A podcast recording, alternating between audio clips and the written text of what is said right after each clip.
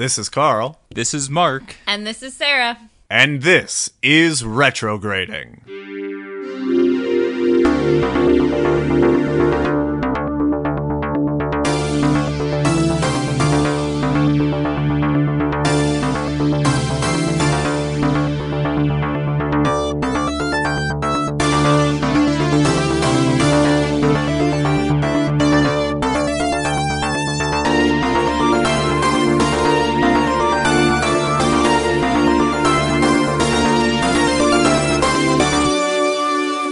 Yes, this is Retrograding, the show where three 90s kids give adult looks to our favorite childhood films. This month, we are taking a look back at The Hunchback of Notre Dame to see if our nostalgia is warranted. So, Sarah, since this was your pick, you are going to start us off with a 60 second synopsis, which you have told us will not be 60 seconds this time.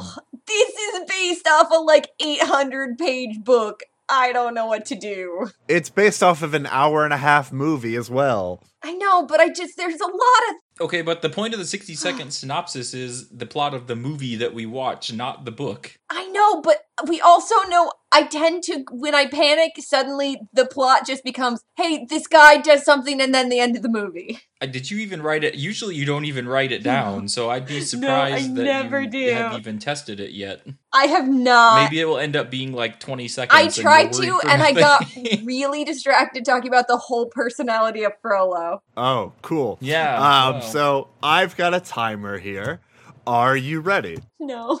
Cool. And in three, two, one, go. Judge Frollo is very anti gypsies and chases them down and accidentally leads to the death of a gypsy woman. And as punishment, the archdeacon of the church makes him adopt the baby. 20 years later, Quasimodo, the baby, is living in the church and he's a hunchback and he wants to go hang out with the people during the Feast of Fools and he does. And then he gets made fun of. And Esmeralda the gypsy lady um, starts a fight to help him not get bullied. And because of this, she almost gets ar- arrested and causes a whole thing. And Frollo f- kind of falls in lust with her and but tries to get her arrested. She calls for sanctuary in the church and gets stuck there. Frollo's not happy about this. Starts a whole brigade against the gypsies. Gets Esmeralda actually arrested and a bunch of gypsies arrested. Tries to kill her. Quasimodo and Phoebus, who's this other guy, get mad.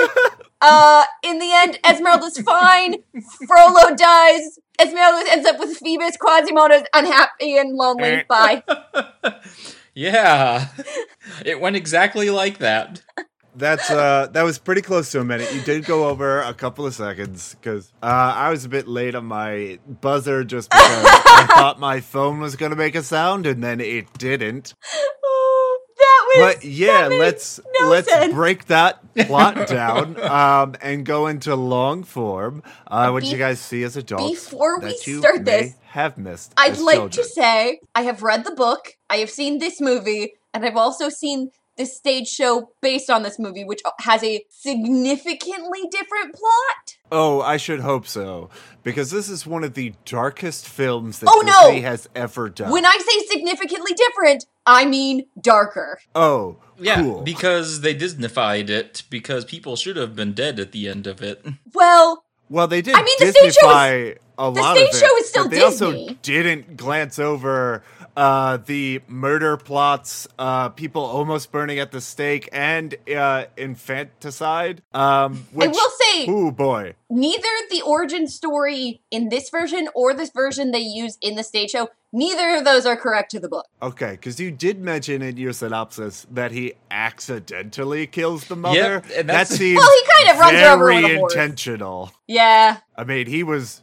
he was going for it, and then he succeeded, and then he almost murdered the child. Uh, just like the voice of God came out, is like, "Hey, maybe don't murder children." Or maybe the voice of Cogsworth? Maybe. Yeah. Um, and then here, I like in that scene where it's not the priest that stops him, uh, because the priest does like say something to him, and then he looks up into the the church, and it's all the eyes of the statues on him. Uh, because there's like five or six shots of like all the stonework of the priest and the angels or whatnot, and he feels like the eyes of God are upon him. He's like, okay, maybe I won't commit murder. I'm pretty sure that's one of those Ten Commandments. I'm gonna I'm gonna fix something for you. Probably not a priest, probably a saint.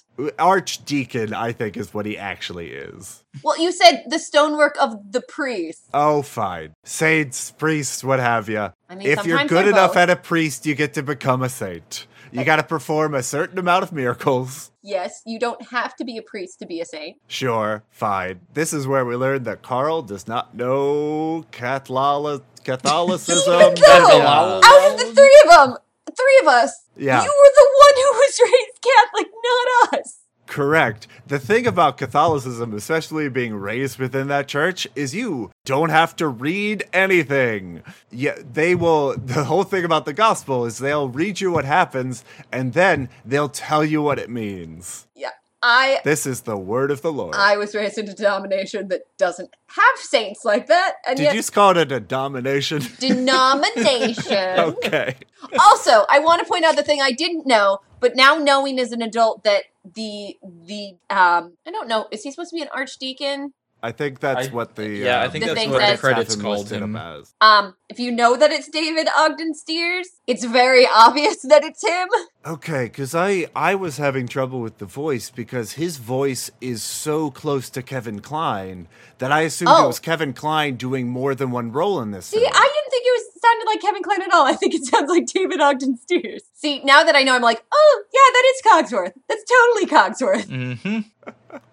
Also, I want to say "The Bells of Notre Dame" is an amazing song, and um, ooh, I didn't write down who plays Clopin, but the high note he hits at the end of the song, I think it's a high D, is the stupidest note in any Disney song because it is like the thought of having like if I was a guy and had to hit that note, I think I think the majority of people attempting to hit note that note, their like lungs would just pop and explode. Like it is so incredibly high.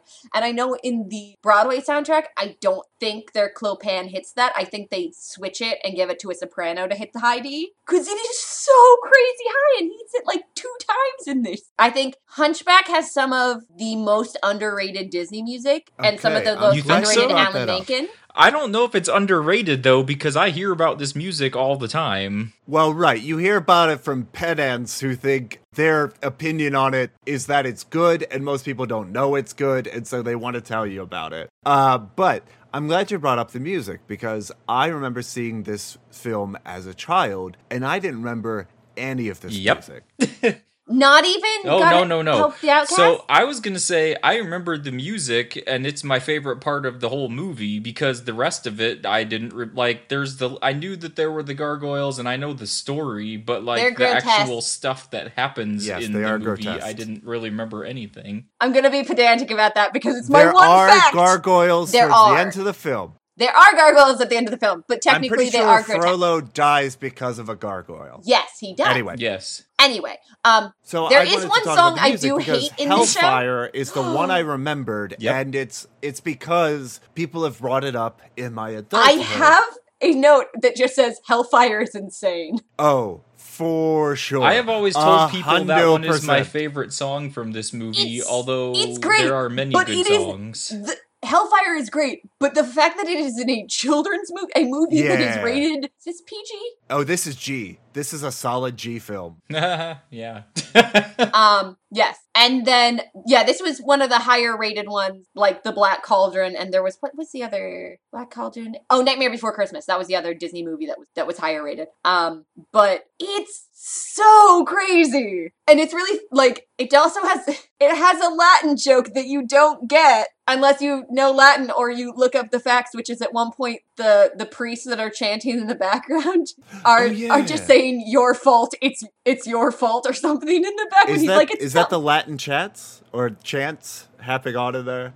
So during the whole song, a lot of the uh, during the whole movie, most of the Latin chants are actual Latin chants, but during Hellfire, I think it oh, it's not mea culpa, but it's something culpa. Okay. Um, and so basically, they're just saying it's your fault. Ah, yeah, because I uh there's while we're on the subject of the music, one of my favorite songs was Esmeralda in the Church who is um, singing for um, God to look down on her people and to protect the gypsies. God help the outcasts? Yes. Whereas everyone else in the church is singing for themselves, wishing for fame or money or power. And I just, I really love th- the message of that song, and I you- didn't remember it at all. You didn't remember? Maybe it's because I I'm a female and Mm. literally like I, I say this not as oh because I'm a girl. I say this because literally like as a female vocalist, Sure. if you get like female solo books or female Disney solo books,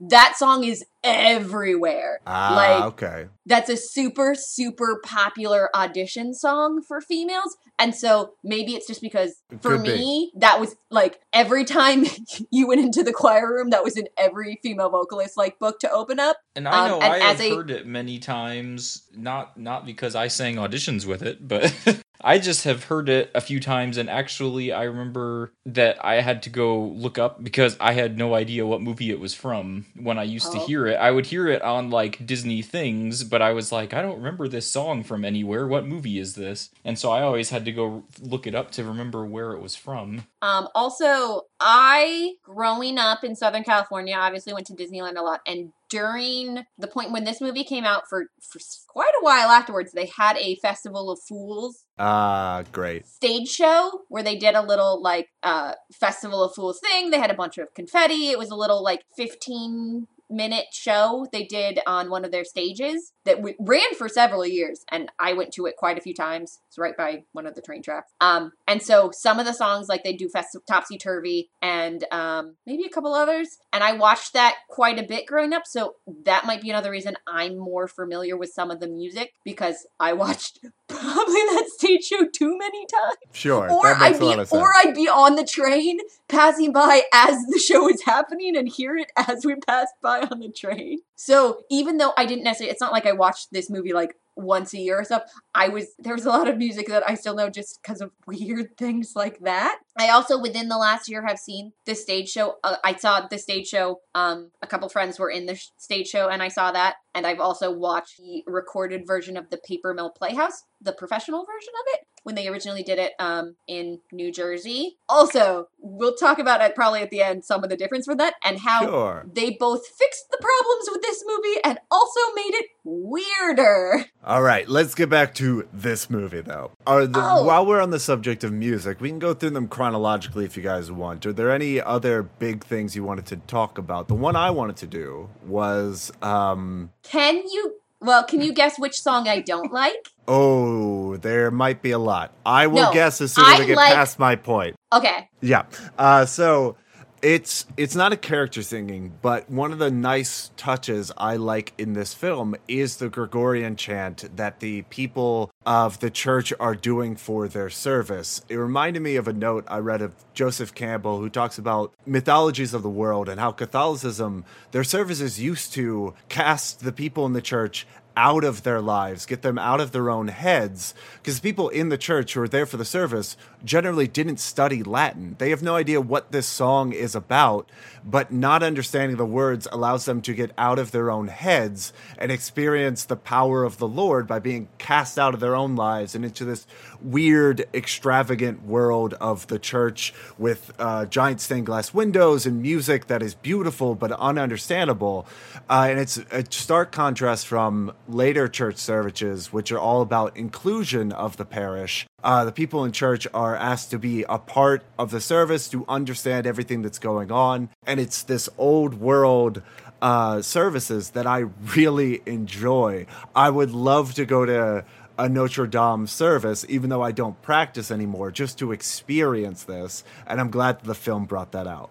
Uh, but Sarah, what song did you not enjoy? I was gonna say, um, there are uh, Dies Irae is one of the chants that's a real Gregorian chant that's used in it. Um, apparently, there's some Mozart music that's Oh. used in it as well, which is kind of a trivia thing because Tom, um, not even gonna try to pronounce that last name, the guy who does the voice of Quasimodo was also Mo- Tom Mozart, go off. was also Mozart in Amadeus. Amadeus, Amadeus. Um, but the the line I was trying to think of earlier is tua culpa, which means Hmm. your fault. Your fault, right? Um, your fault, your most grievous fault is the line that the priests are singing in the background of Hellfire, and it's the answer to Frollo saying, "This is not my fault." And so basically, they're just saying, "Yes, it is." So, but it's only a joke you get if you either look up that trivia or know Latin. So that's a shout out to you, my sister, who did does well. She at one point Right, right. Latin. She's a lawyer. Lawyers have to learn Latin because a lot of the terms. No, they don't, because all the terms are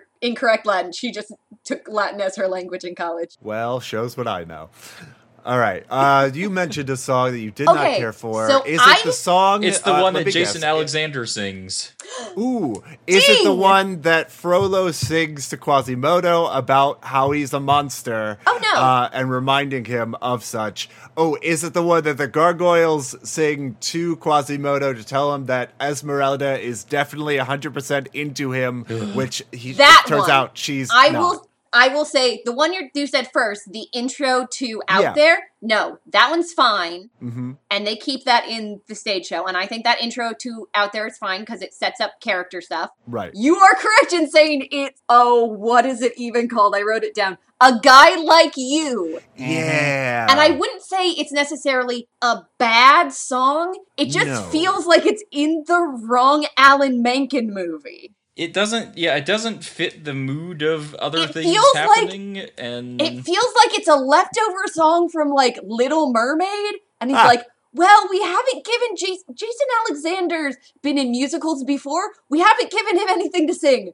Give him a song. We've got this leftover from like it was supposed to be Lumiere's song in Beauty and the Beast. Uh, have this. hmm I am glad you brought this up because I it goes into one of the notes that I have is that the gargoyles as a whole feel like they're a part of a separate movie. Yep. They they are So the thing I I, would say didn't the weakest understand part about of the this movie. gargoyles, right, is right away you see Quasimodo talking to them, and they are responding. As soon as Frollo shows up, they turn back into Stone, and he comments, "Does Stone talk to you? Can they be your friends?" And Quasimodo says no. But then later on in the movie, they are interacting with other characters as if they are actually Only- alive, doing things. Only a goat. I'm pretty No, sure. no. I don't think They they he hit the flies soldiers. around and shoots rocks at the people, and they launch a catapult Yeah. off the top of the cathedral. they're helping in the Sure. Final battle. They are helping in the final battle, but I don't put it past Quasimodo to be to basically these being a part of Quasimodo's mind and him just doing all of that and attributing it to these gargoyles. And somehow she has control of the pigeons, and the pigeons actually do stuff. Fair. Um, but we only see the reaction. We never see them interact with other people. We see other people interact with something that they've done. So, like, it's always cause and effect, right? So, like, the gargoyles cause something to happen, that thing that happened then interacts with other people. It's I- not one to one. The, the gargoyles are my least yes, favorite Ex- part of that's it. the reason exactly they feel like said. they're out of place uh, is I think they're they're meant to be comic relief Yeah. for children. Every time we cut back to them, they're doing something outside of the plot. They're a little bit of a joke, and then we go back to the main plot. I think it was like Disney had this formula and they said, we have these sidekicks in every movie. Beauty and the Beast had the furniture. We have Little Mermaid has Sebastian and Flounder. We have, even in like Cinderella, we have the mice. We have these standards where we have to have in Pocahontas, we have her, uh, we have all the pet. We have the standard, well, we have to. And they're like, well, they don't fit. Well, it doesn't matter. This is the Disney formula. We have to have something. And this is when I talk about things that get fixed in the stage show, the gargoyles still exist. They're grotesque. Grotesque. Well, dang it! I'm Hey, doing it you now. just called them gargoyles too, Carl. So I you're know. not allowed to correct. I'm aware. Anyway. We're going to say it wrong. Everybody knows they're grotesque. They're grotesque. They don't have water They're spout. not water features. Go on. Anyway, so this is one of the things that gets fixed in the stage show. They still exist as characters. There's not three of them, there's more. And that line where he talks, that whole interaction where it's, who are you talking to? My friends. What are your friends made of? That that whole interaction, word for word, exists in the stage show. But instead of being these um these humor characters that are just cracking jokes. They are instead more Quasimodo's inner thoughts, conscience characters, and the things that kind of push him to want to do. So they're all very more serious, and they're more characters saying, "Why don't you go outside? Why don't you do this? Have you more of his kind of Mhm. other side of his That personality?" makes and more in the sense end, that way. Right, but that is in this film as right well. until Like, the end when they start helping out the in a times battle. when he interacts with these characters who everybody else sees as inanimate it's at the very beginning they are convincing him to go to the festival of fools which is something that is one of his innate deep desires uh, later on they're convincing him that Esmeralda must definitely be in love with him because he's one of a that kind does and not happen, nobody else and that like whole him. song is cut. Right. But like that is also something innate in him. Everything Yeah. that they're telling him is something that he already knows and believes. And and but it's taken very a lot more seriously they're a little more kind of at times narration Mhm. and there's a very very cool thing that they do at the end because it, it's never the fact that they're still talking and still goofy at the very very end it's revealed no they've always been statues and not only have they always been statues they're actually very old beaten up torn up broken statues and so just Mhm. like quasimodo they are also kind of broken and not perfect and I it's will this really say interesting along moment along the lines of our podcast, seeing things that you didn't notice as a kid, that was one of them. Is that as a kid they were just the funny characters off on the oh, side that Oh, right. were his friends, and As now a kid, I thought they were now I can totally like see. one of the oh, main it's people. just him. It's if it's his imaginary friends, it's just it, this is what he is thinking, and he's using them to tell the thoughts. but with the fact that in no other part of the movie is there really i mean a little bit with clopin but there's not a whole lot of humor anywhere else in the movie. They just don't work They don't, but I think again for kids, you need that comedic stuff to right. keep it you from need the being too comedic relief. You need something for the kids to attach to because I don't think kids would necessarily attach to Quasimodo as a character. Um, I never I don't think that they would attach to Phoebus or Esmeralda. I don't think that's They're definitely true. not going to attach to Frollo. I think kids in this watching this film attach to the gargoyles Oh. and they attach to the goat. I don't think that's necessarily true when i was a kid and i watched this for the first time and i watched this when it first came out i was when did this come out Ninety six. 96 so i was seven seven or eight when this came Oh, out jeez. and i watched it in Go either on. in theaters or right when it came out in VHS. So I saw it at that age. I hated the gargoyles then. Okay. I I thought I, Esmeralda I was remember the thing liking I wanted them. to. Oh, I hated and I them don't. Quasimodo's a hard sell for oh, children. Oh no, for me I he never was. connected with any of the. I think, like you said, the gargoyles are probably the closest thing, but I never really cared about anyone in this film when I watched it as See, a kid. I was the exact opposite. I hated the gargoyles even then. I thought they were stupid. And for me, Quasimodo was, and maybe it was just because he sang pretty or what, but I thought he was pure and innocent and lovely. And I think there are kids, and I think to say that all kids, oh, they just want Sure. the funny characters, there's a lot of kids that hate those. Well, think that's true, stupid. but that that could still be why they are there. Well, I I'm think it is. speaking I think it's more because as me as a child, I guess, as opposed to all children. I have been out of touch with children for a while, so maybe I am wrong in that regard. and I, but I do think that's the reason why they did it because again, we're getting late 90s into the early 2000s when Disney got into a lot of trouble by getting oh we have this formula and we're getting into the sequel apocalypse. Yeah. So I will say the reason I don't like the Gargoyles or Grotesques song for Quasimodo is that in a Disney film, when characters sing about, yes, this other character must be in love with you, it is true. Like, and this song posits in Quasimodo's mind that Esmeralda must be in love with him, and that's not the case. Esmeralda never sees him more than just a good friend. And it's a confusing message in a Disney film that it Disney is normally about like pure love, love at first sight. They set him up for failure so hard in this right. movie. And it's it's a weird message for the Disney trope where if a movie tells you that two characters are in love, they are in the purest love.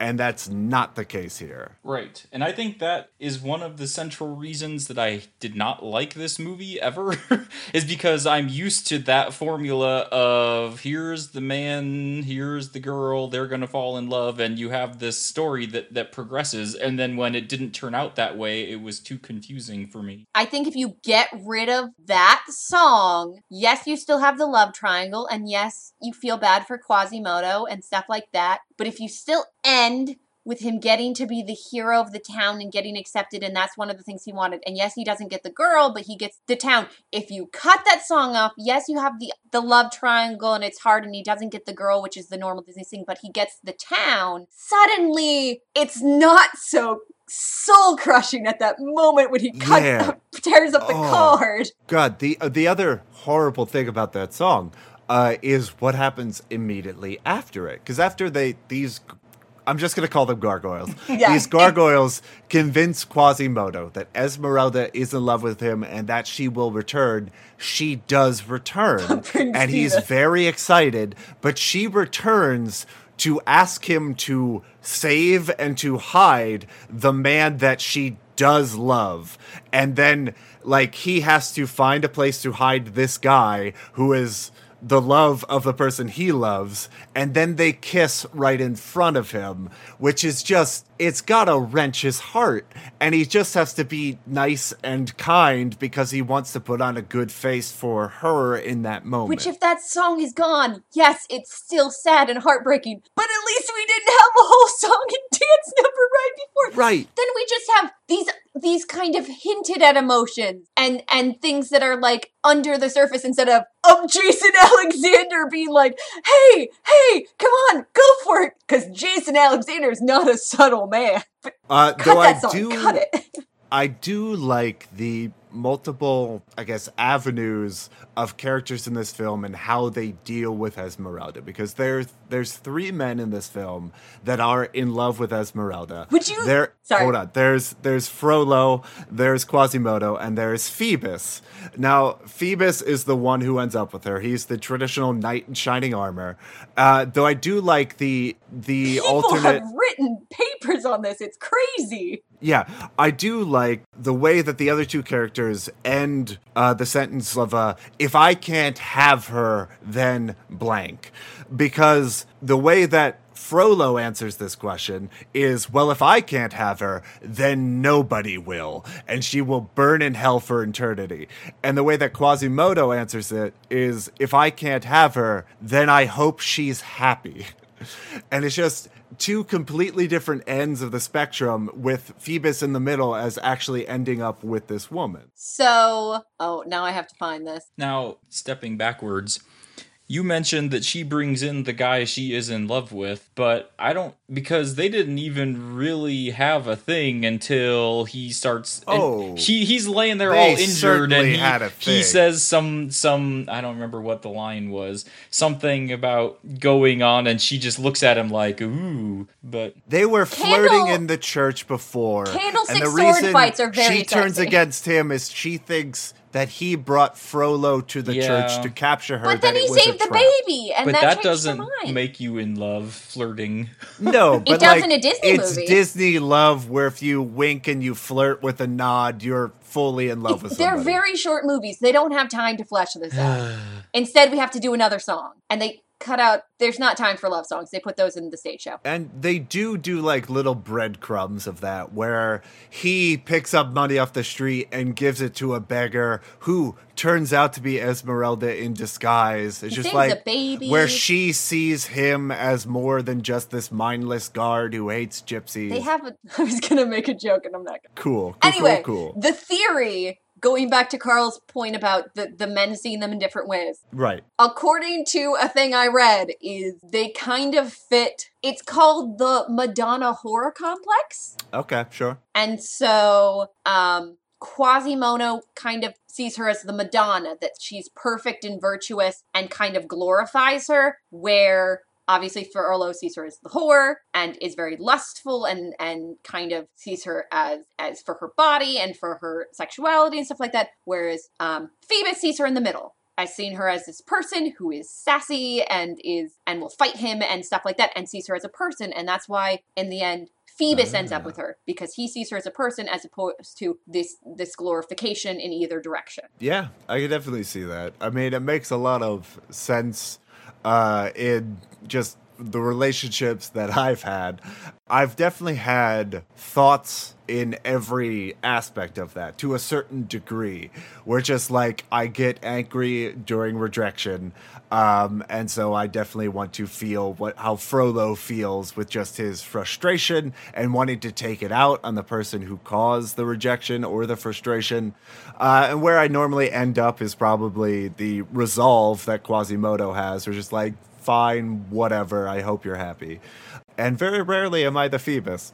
Hmm. Um, I will say they. It's very interesting how this movie does stuff. Is they make Frollo almost more of a villain than he is in the books, and they make Phoebus nicer than he is in the books because Phoebus is such a jerk in the book. There was, I mean, they made Frollo a huge jerk. I'm glad they balanced it out with Phoebus. Um, well, because Phoebus is just kind of like he does have the relationship with Esmeralda, but he's kind of just leading her on and has a fiance. And when she's like coming to him for help when she's getting arrested, he's like, "Yeah, yeah, I'm not going to deal with this. Bye." The the thing I really like about Frollo, um, which isn't his attitude or the things he does in this film, but he is the type of villain that I love, where it's just like he has ideals, he will stick to those ideals no matter what. He is unchanging. There is no gray zone. There is black and there is white, and this is my life, and I'm sticking to that philosophy. And if anybody doesn't fall into it, they can die. they they add some context and background to Frollo in the musical. Um, Quasimodo's background is completely different. He isn't.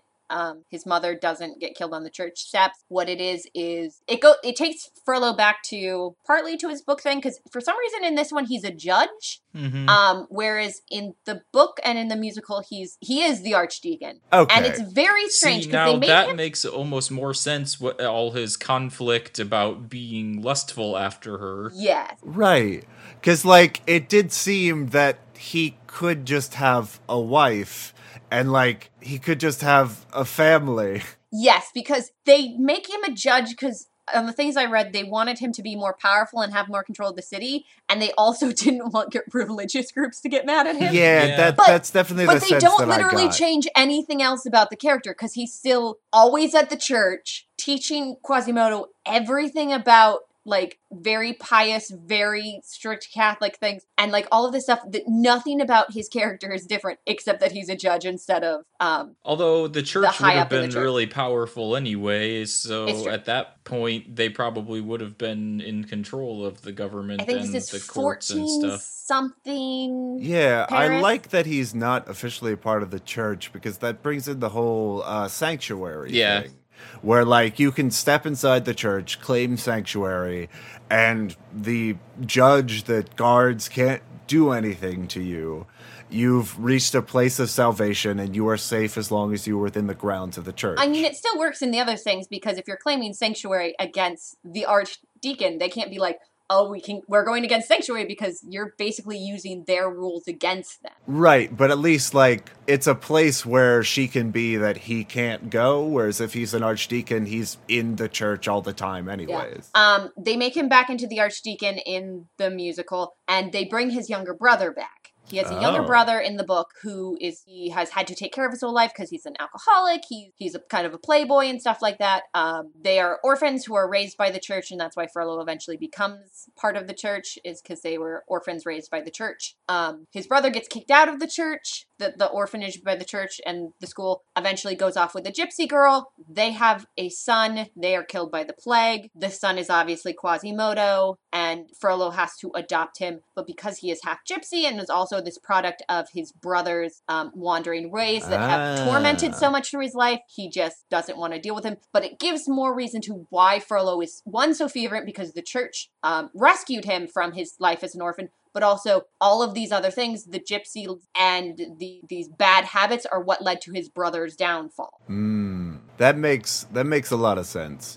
Because I mean, um, I guess for a Disney film that is only an hour and a half, you can just have a character who states their ideals. Those ideals are pure, and you don't have to justify it. the the where Quasimodo come from. That is not his backstory in the book. In the book, he's just, he was a malformed baby. The gypsies abandoned him. And when they abandoned him, so here's talking about the book is weirder than either version of these, these, like the Disney versions. Esmeralda is not a gypsy. Hmm.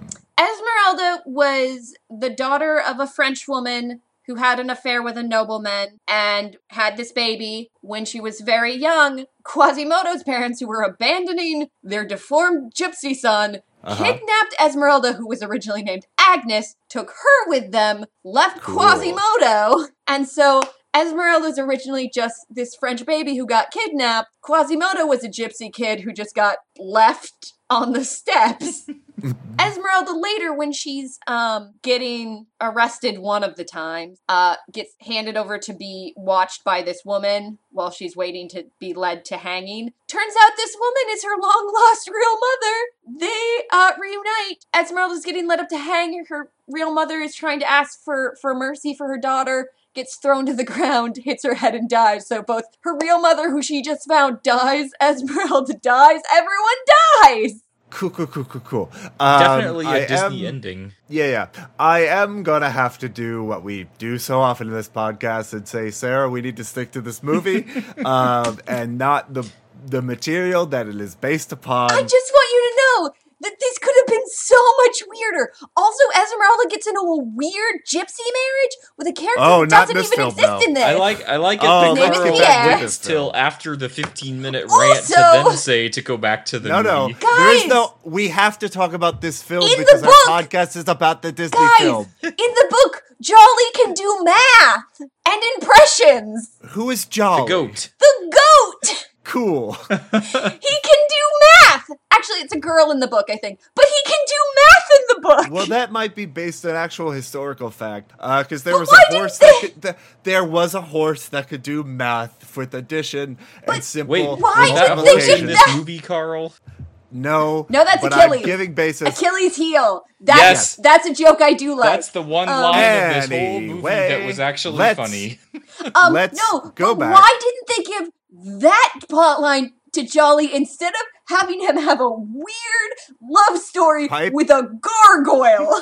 Hey, he's not involved in that. That is a one-sided It love story. Why Sure is is. Jason Alexander in love with a goat? Anywho, uh, You know so what though? Getting back, If if if the gargoyles are supposedly parts of Quasimodo's mind, Is does that mean that he's actually in love with the goat? I don't think so. I think he may have. I think they are part of his mind, and he thought this Jason Alexander gargoyle looks kind of like a goat. I could ship the two of these people. Maybe it's because he had a Quasimodo bird's nest in his people? mouth at the beginning. yeah, and he's. I think he's the only gargoyle with horns. Do you think he Anyway. does like with his townspeople and his little dollhouse thing? Does he like like do stories with them and be like, I want these two to date? The I baker think he does, and that brings me to we got to talk about Quasimodo in this film. We've talked around him. Let's talk about the character design. So I found this character to be what they intended him to be, which was a bit off-putting, uh, because the way that they draw him in this film, he is very uncanny valley where his eyes are a bit offset it the hunchback itself doesn't He- bother me it's the guy's face he looked like he got stung by a bee. Although, i yeah i said he looked kind of like a sloth yeah, in this film uh, um, I have- why is he a redhead? i don't know why is he an acrobat? well that made sense to me because he has to ring the bells he doesn't he have to swing, from- across the ropes to ring them. he does it he does it anyway But it does explain why Um, he can lift Esmeralda above his head because he is right very i strong. I like that they made him kind of wall. stout and powerful because if he's ringing the bells every day from day to day, you're gonna get that upper body strength. Uh, and I like that they they made that make sense for the character. Now his strength does vary throughout the film, where at one point he can hold Phoebus at arm's length, uh, like a couple of feet off the ground when Phoebus is in full body armor, um, this golden medal, and carrying a sword. He holds Phoebus there, no problem. Later in the film, when Phoebus he's hiding Phoebus from Frollo, he has he has to really struggle to move the body underneath a table. It's just like I don't understand why he's strong sometimes and why he's kind of weaker other times. Maybe because it works for table the plot. Sure. Though I do like the character design of Quasimodo in like the things that they decorated his house with, his his apartment in Notre Dame with, uh, where I really like the the model of the the town that he has set up. Where he has this little diorama of the Church of Notre Dame and the courtyard and the little figurines, because to me this this clearly illustrated like this is his entire world. Like the diorama that he has is all he has ever seen in the world. It is the church and what you can see from your vantage point of the church. He knows nothing outside of Paris. He knows nothing of the rest of the world. What he has on that table is all he has ever And seen. I think that comes um, when Esmeralda gives him the necklace and says something about use this to find us or whatever the line yeah, was. when you hold you hold the city in your hand, blah blah blah. You hold the city so he, he's used to seeing it from that viewpoint because he's always up in the bell tower. So it makes sense that he would see that that's a map of the city right away when he looks at it. Mm-hmm. Where some other people may not notice that. Right. Though to me it was immediately obvious. Yeah, One hundred percent. Though Oh, because you're very. the yes the problematic thing and i've seen this movie before uh, the problematic thing i had with quasimodo is that he has lived his entire life in isolation he only talks to a man who clearly hates him for what he is and these gargoyles that may just be a part of his psyche. Um, and so he's only ever viewed other people from afar. He doesn't know how to talk to people. He doesn't know how to interact with people. Like the his relationship with Esmeralda is a lot of him sneaking around and him spying on her from beyond the corner. Uh, and he's his deepest wish is to know the people of the courtyard like he knows them but that implies that he thinks he knows them. Uh, and he thinks he knows them just by spying on them from the tower for years.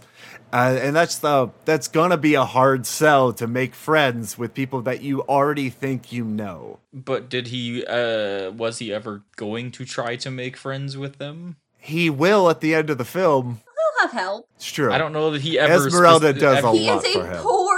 But he knew that he abused was supposed to be trapped Be in the nice to tower, him. so he, in his mind, he was never going to try to make friends with It's them. fine. He's not well, gonna that's why he goes to the in Festival of. Fools.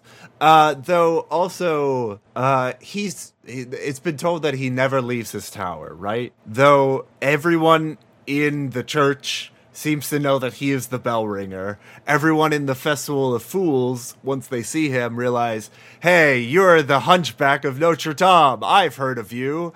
So, like, if he's never left the tower, how do people know the rumors of him? I think they can see him. Can they? Probably like a shadow. I or mean, I'm sure they've heard the bells ring. They probably say, "Hey, who's doing that?" And somebody talks to them about it. Is it not just the priests? Would the priest of the church not just ring the bells? There's more than one priest, or like the archdeacon is in the thing, but they're Notre Dame is a huge church. There's Yeah. probably brothers and like people in training that probably don't have as tight lips on secret. So Oh, say say like you have a novice who isn't quite initiated into being a priest yet and is still learning how to be pious um, and sees like the shadow of the hunchback from at the top of the stairs or something and goes oh i saw something weird and it spreads around town Okay, okay. like we only see the archdeacon but notre dame is right. Huge there's Yes. more than one That that one does make sense because it did seem a little weird that this man who's been in hiding his whole life is very well known by the townspeople. but i would say it'd be something like that obviously i wouldn't say the archdeacon would be the one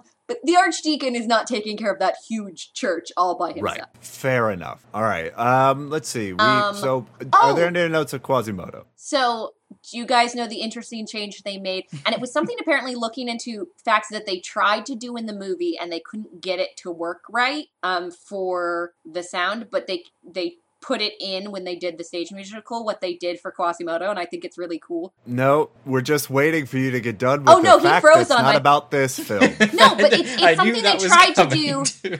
It's one of those things that got cut for the film, and then they added it back into the musical. Um, that was for Quasimodo's character. Go, tell us. He's in the musical. They made him deaf, Oh. and it was something. that makes sense. it's something they tried to do, and they just couldn't get the voice right. They, like they tried to do, uh, have the actor try to do it, and they just couldn't get it to work, and so they scrapped the idea. But they do it in the stage show because obviously working with bells, hmm he wouldn't be able to hear So it does right he? away. Does he just read lips then? How would he interact with any other characters? This How does he they make sing? it assume that he's not is the better He- question.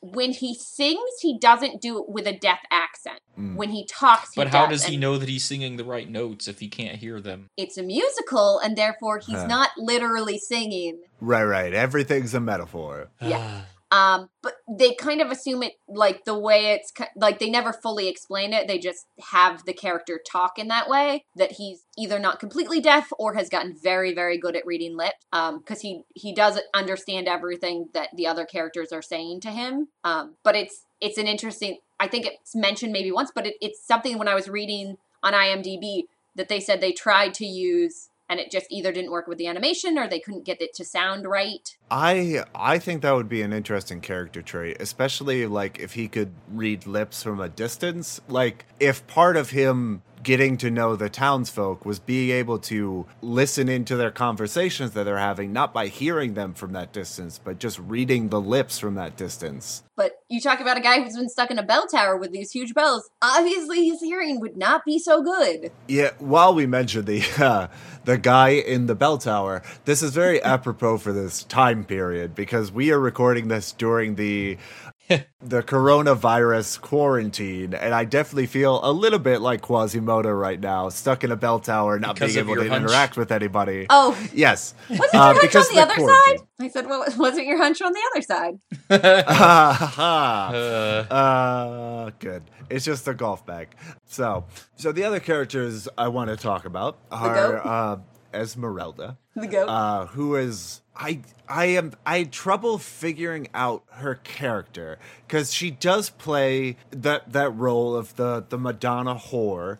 Um, she think I've learned something about myself. is a okay we'll get to that she she is a performer she is a sassy woman uh a streetwise woman who knows her way around and knows her life and doesn't want to give up her ideals for any one man um though beyond that i don't know a lot about her like she wasn't given a lot of character i guess in this film like she's kind to Quasi- quasimodo but it's never clear exactly why she is more kind than everybody else in the film. Like, uh, not that that necessarily needs justification, but it does seem like the odd one out in this city who is scared of monsters. This most gorgeous woman in all of Paris is kind to him. and it reinforces for a kid's mind the oh she must love him in this story because she's the only one that's so nice to him.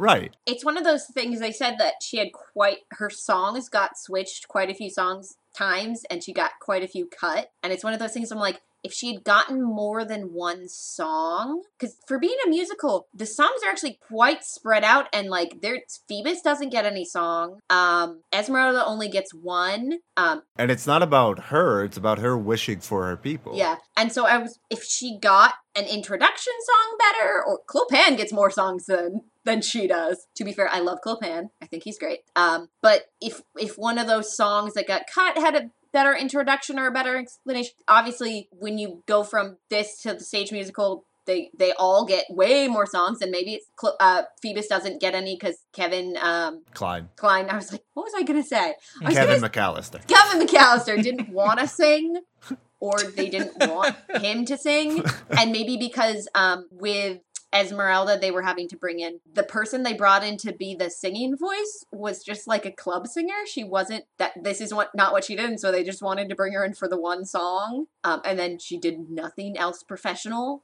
after that, and so it was like a weird thing. But I'm like, maybe if she got another song, better Maybe. it's it's just I, I like. I wonder what those cut songs were. So for being as much as an independent woman as like her character would suggest, a lot of her interactions in the film are men who want to be with her. And so she is just kind of this uh I want to say sex symbol, but probably the Madonna whore allegory is more apt be, given the way that certain men see her in this and I it's hard for me to place her or figure out like what she is. She's not given a lot of depth. In the book, I think she's supposed to be much younger Okay. because it's Victor Hugo and the time. So she's like 14. Maybe. I mean, well, it's Disney cartoon, so everyone looks older because Quasimodo is only supposed to be 20. Right. But it's Esmeralda hard to tell with probably the way his face is anyway. I know, but Esmeralda probably is supposed to only be like probably 17, even though she looks like Mhm. 35. Yeah. She looks older than I do.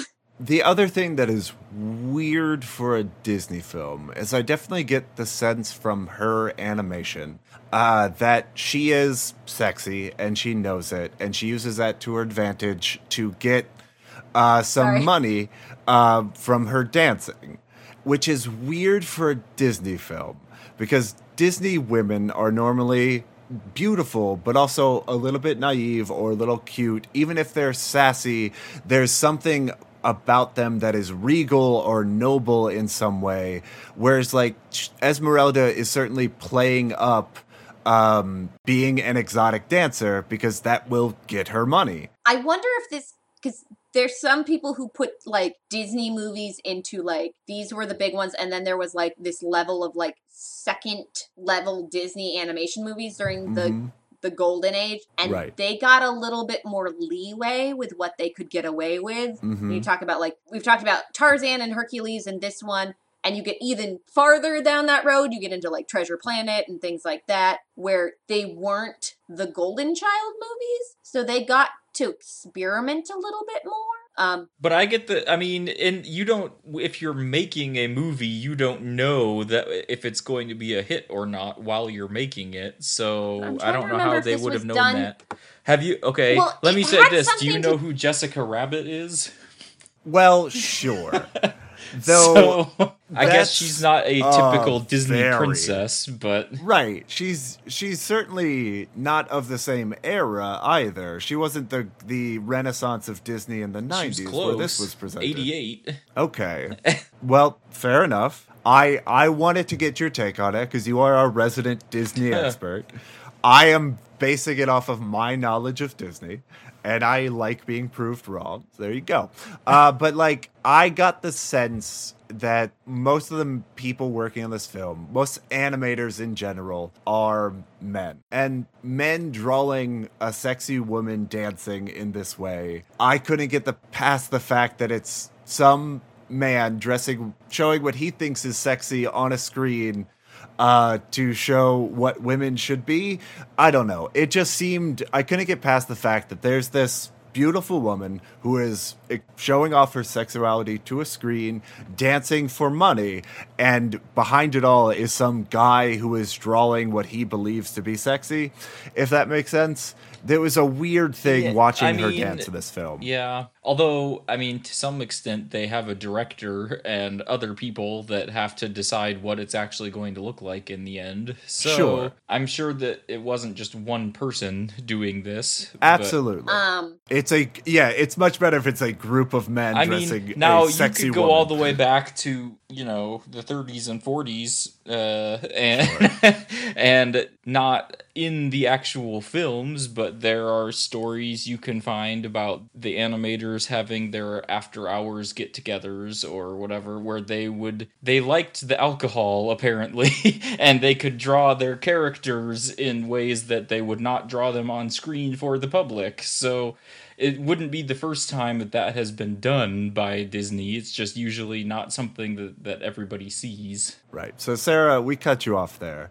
Um, I think when I was talking about like the the first tier, second tier, it had to do with what group of animators was working where. Because like at the same time Hunchback was being worked on, Lion King and Pocahontas was going on. Oh, really? Okay. And so obviously Lion King and Pocahontas would be taking up. So so when you're talking about like the ones who could get away with a little lot of more leeway. Obviously, Lion King and Pocahontas are going to be the ones that have to be would be like these have to be perfect. These can't be offensive and stuff. Where Hunchback could get away with a little more because it's not being focused on as much. And the same was, I think this that was the same with like um, Tarzan and things like that. Like they were still main stage Disney animations, but something else bigger was also being worked on at the same time as them. I think that's what I remember. It's been a while since I read the thing that was, but but looking at the the Wikipedia for Hunchback, those two were going on at the same time as animation was being worked on for Hunchback. Mhm. So obviously, Yeah, thank God Pocahontas was not offensive in any way. I uh, well, uh, there's that. But- I thought you were gonna go for the Lion King also. So Oh,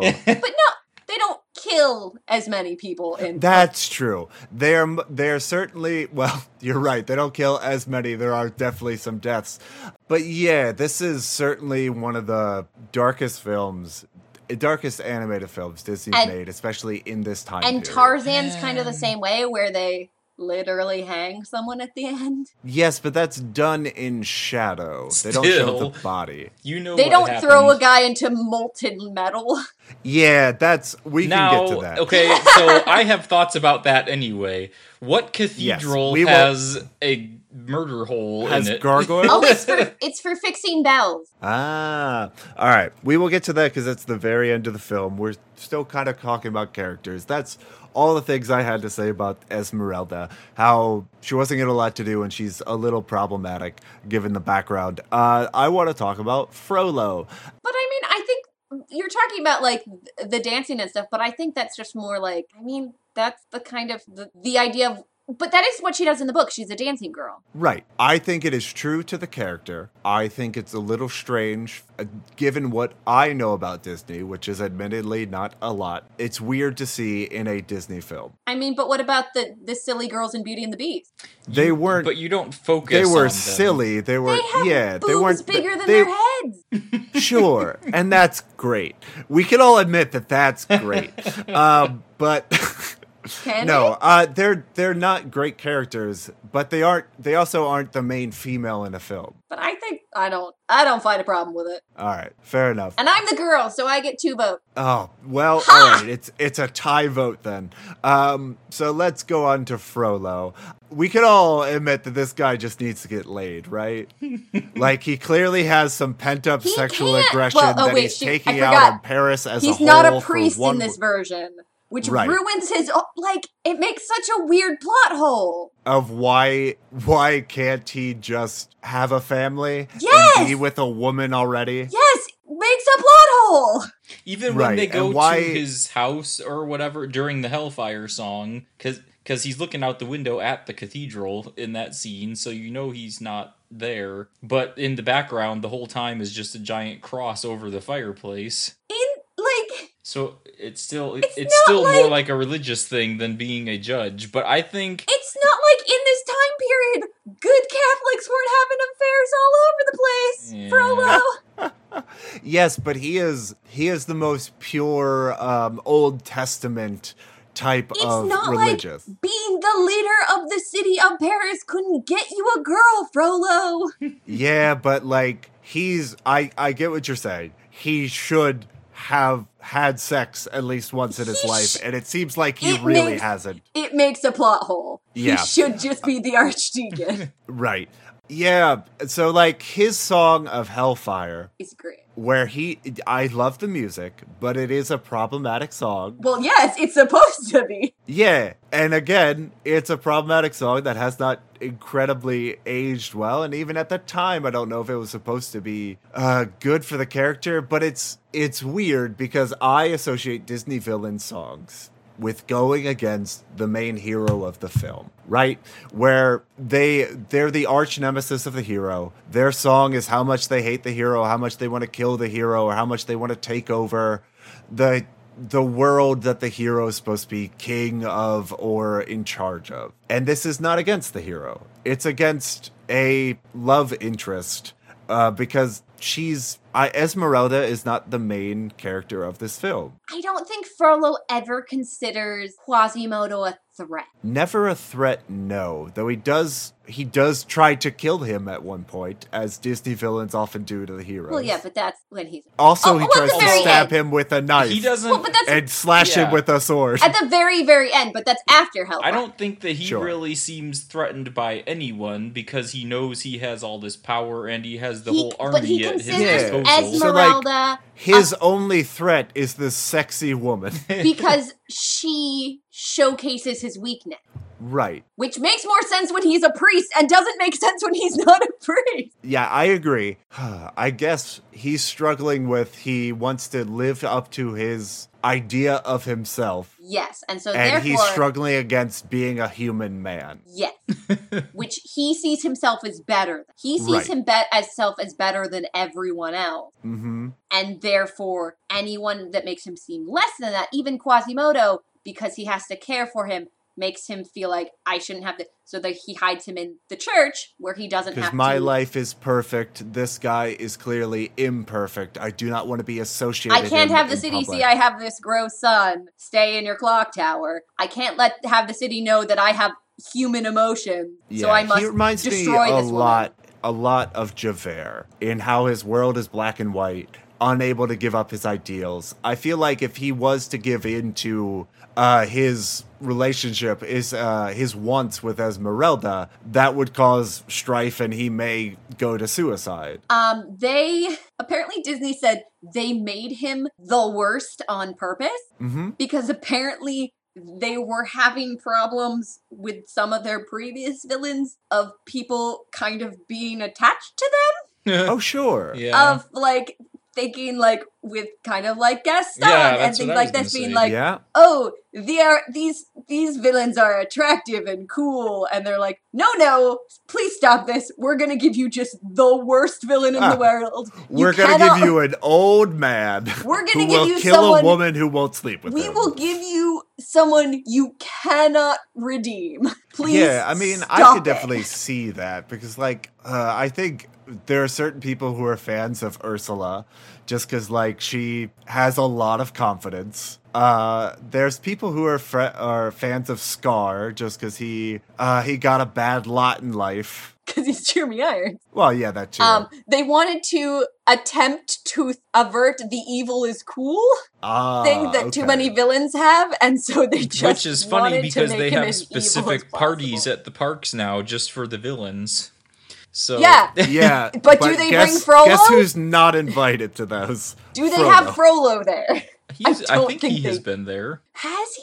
Is it because he has a cool right hat now, like Jafar? usually it's like He has the really Queen cool of shoulder Hearts and Maleficent and Evil Queen Malefic- from the Snow White and the um, Facilier. Facilier is pretty cool. Yeah. Though for like uh for Disney villains, and like this is true for a lot of uh cartoon characters, they say you have a good design of a cartoon character if you can immediately identify them from profile. Uh which having seen this as a child, there are many more Disney villains I would recognize uh, in profile before Frollo. Like, I don't know immediately if I had just seen this guy out of context whether I would have even placed him in this film. I'm trying to just because decide how I'm not super familiar with. It. If I could re- recognize Jafar if he wasn't wearing the hat. well, yeah, the hat Yeah. is a part of the profile, which is true for Frollo as well. I'm just saying, like, it's He also not has a as pretty cool hat. outlandish as some of the other character designs for Disney films. I have to tell you, so he's got those shoulder pads that stick out. There was one scene. Jafar. yes. No, Frollo. Frollo has Frollo? these- he's got these like lapels All right. that stick out. And in one scene in the final fight when he's up and he swings his sword, his arm disappears out of shot and just the shoulder pad sticks out. Ah. and for some reason, I had the way it looked when it because my internet has been very bad at the moment because Uh huh. of everyone's inside using the internet. So the internet's terrible. So it it buffered for a moment. And the way it froze with the arm out of shot and the shoulder pad sticking out, I'm like, it definitely looks like he just got his arm cut off. and I'm like, I'm pretty sure he didn't, but why does it look like that? and I'm like, oh, I'm very, very dumb. Ha ha ha.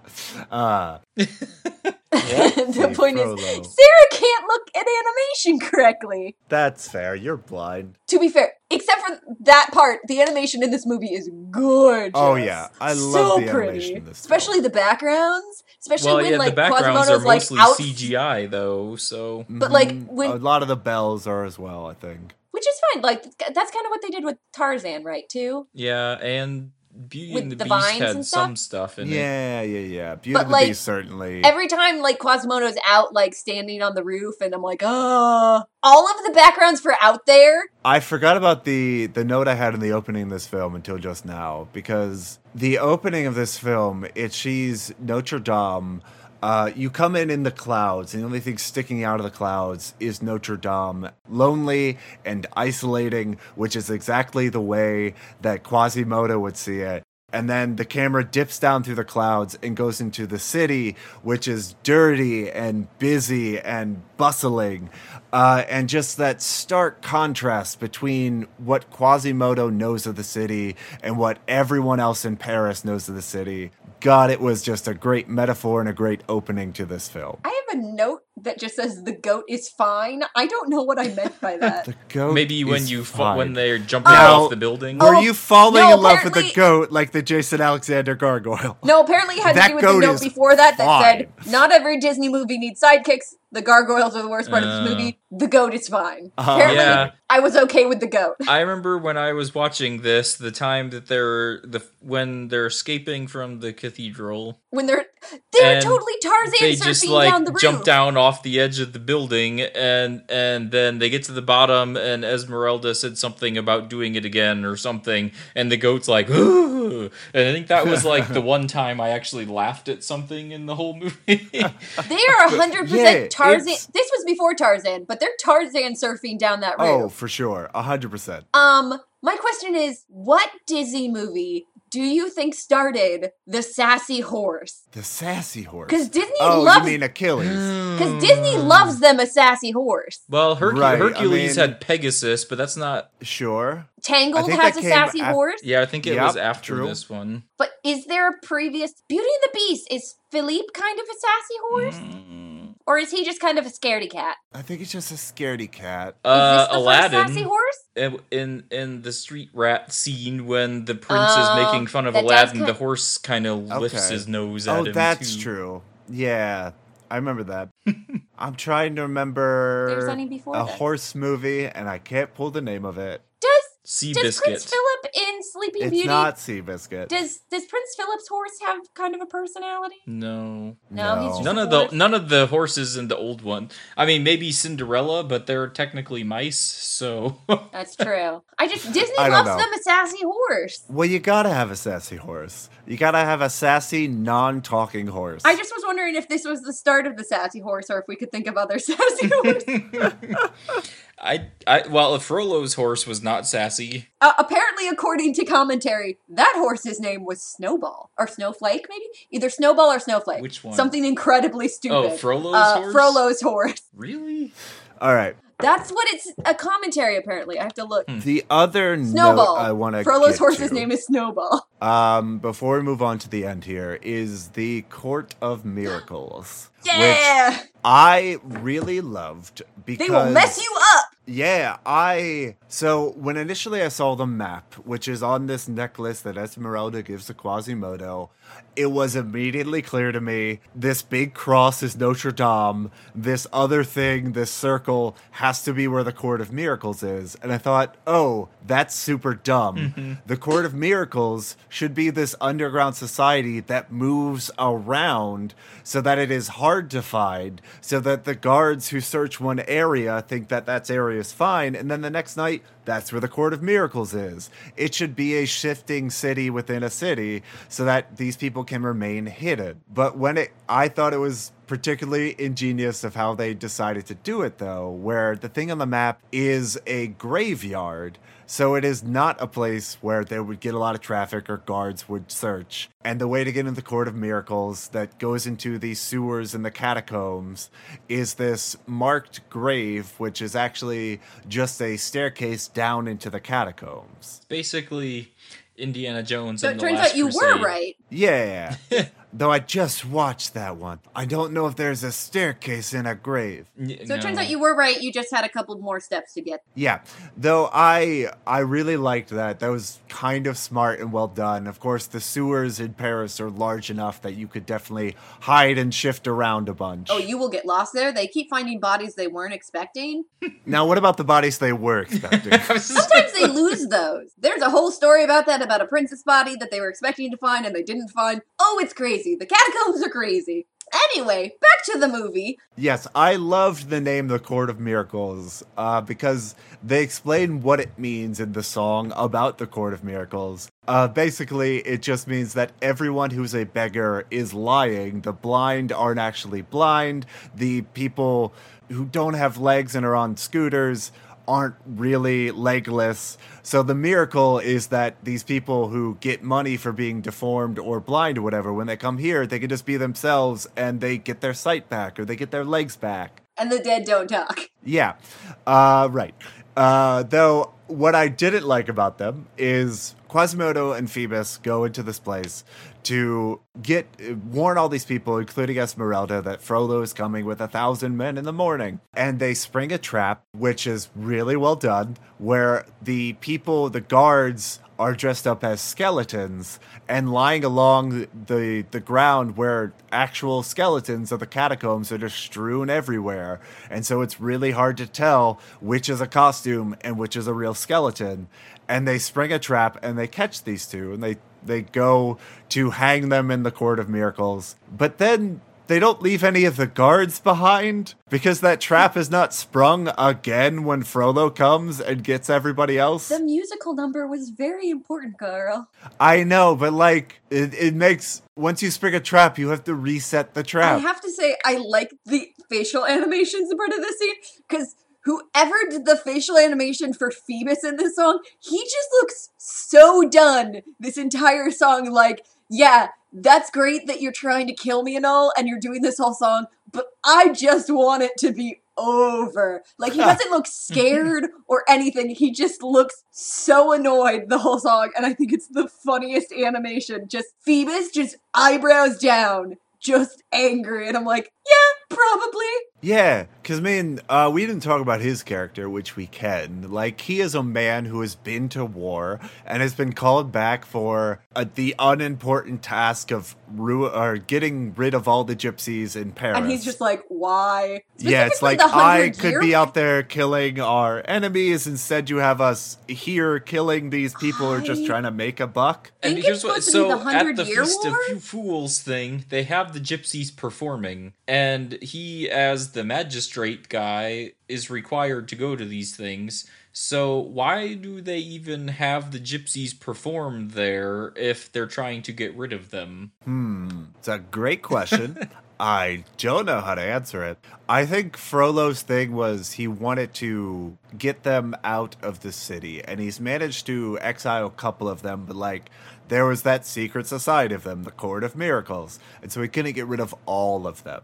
I think there's certain things that the gypsies are allowed to do in the city. But Frollo and and they're kind of seen as second class citizens. I think Frollo in particular hates them all, so he's attempting to catch them doing illegal things so he can get rid of them and is then trying to pin crimes on them to get rid of all of them. So he's trying to kind of they're technically allowed to be in the city, but he's trying to kind of corruptly make it where they can't be by like doing shifty things. Because I don't think the rest of the like the average person in Paris doesn't necessarily like them. They're seen as second class, but doesn't necessarily like, hey, let's kill them all. Yeah, also for a Frollo festival. them dead. like you would get certain people traveling into the town for this big celebration which at that point, like, yeah, gypsies are great, they're very entertaining, but if it's not a festival day, they should not be in the city. Well, also, they wouldn't stay there all the time because obviously they are a traveling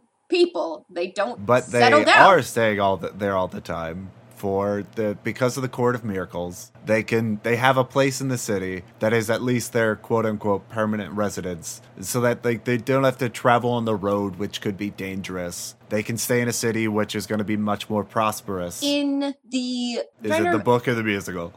The musical they they Either way, it's something not from the movie.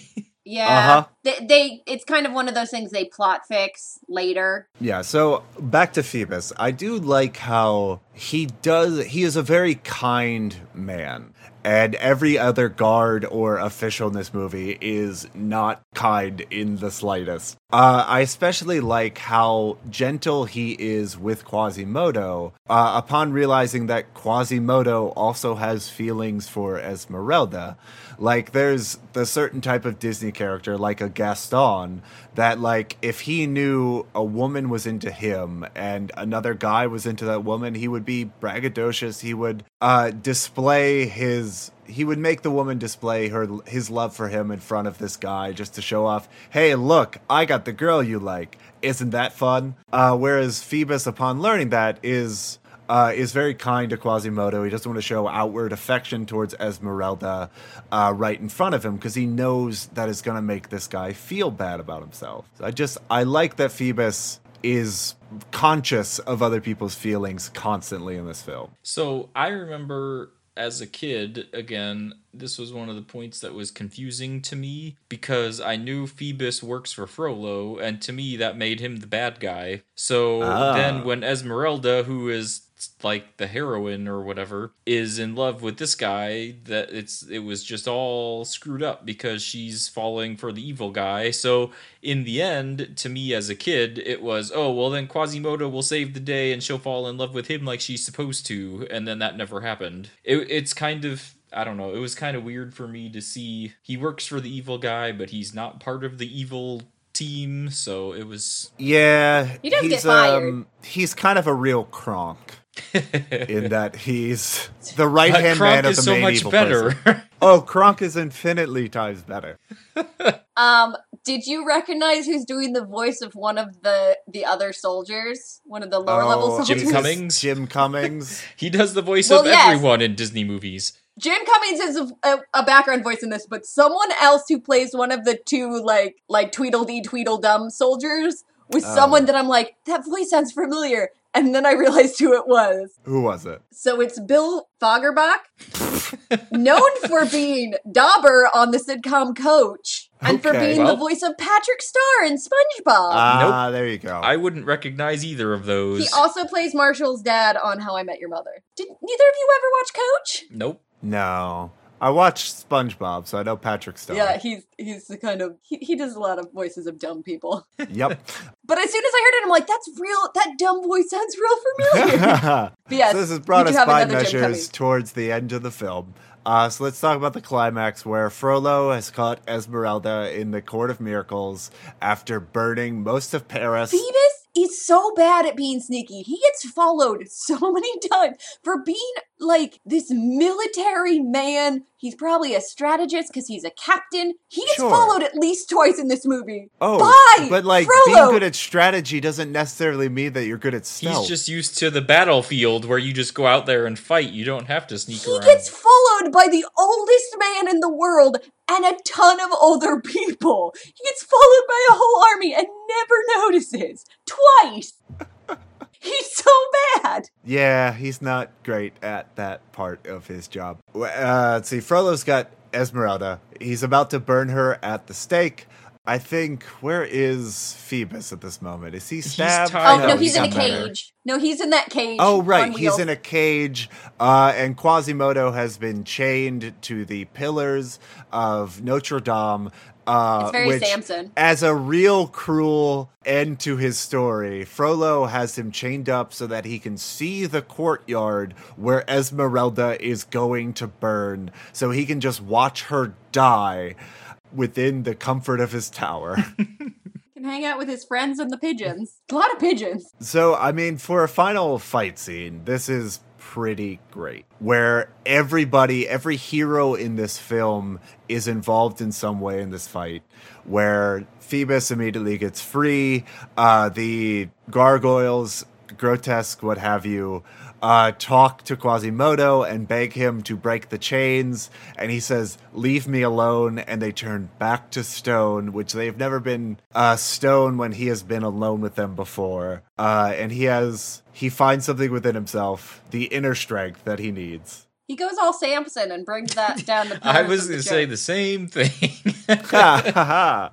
Yes, he uh, he destroys a part of his home and swings down to save Esmeralda. now, so he grabs a rope from up there that is able Yep. to swing him all the way down to the ground. oh, for sure. He lets go of the rope to free her and pick her up, then somehow grabs a different rope, or maybe the same one, that is able to swing him back up to the tower from the ground. oh, I thought he, question- I thought he scrambled. I don't remember how he did that. So I don't I I, don't know how the ropes scrambling. worked because Some- he had a rope that swung him back to the tower and then Yeah. then he scrambles up the side of it. These which, are again these are magical. how do you climb up a sheer wall with one hand holding a lady over your shoulder? Hey, uh, Jean strong. Valjean could do it. uh-huh. He lifted a whole cart. Uh, don't question animation physics. So Yeah. but this gets to that other thing again because This is not a sheer wall because this church is very old. This wall is going to be chipped in certain sections for sure. so this so this is the point where their church apparently has a portcullis system with a murder hole thing that he can burn th- or drop the burning liquid fire onto people and i don't know why that would be in a church So, I thought they went. are you talking about the gargoyles? No, gargoyles. what Right. no no no So- he has so after so he throws this giant beam off of the thing that crushes Frollo's cart but then when the, other- during the battle there are people trying Yeah. to knock down the door to the cathedral and he pours down like burning lava on them Yeah, molten lead. It's molten metal that's used for repairing bells. Right. So, and he pours that down the water system because these gargoyles that they're coming out of are meant to get rainwater off of the roof. They're water Now- spouts. That's what makes them gargoyles, as Yes. opposed to grotesque.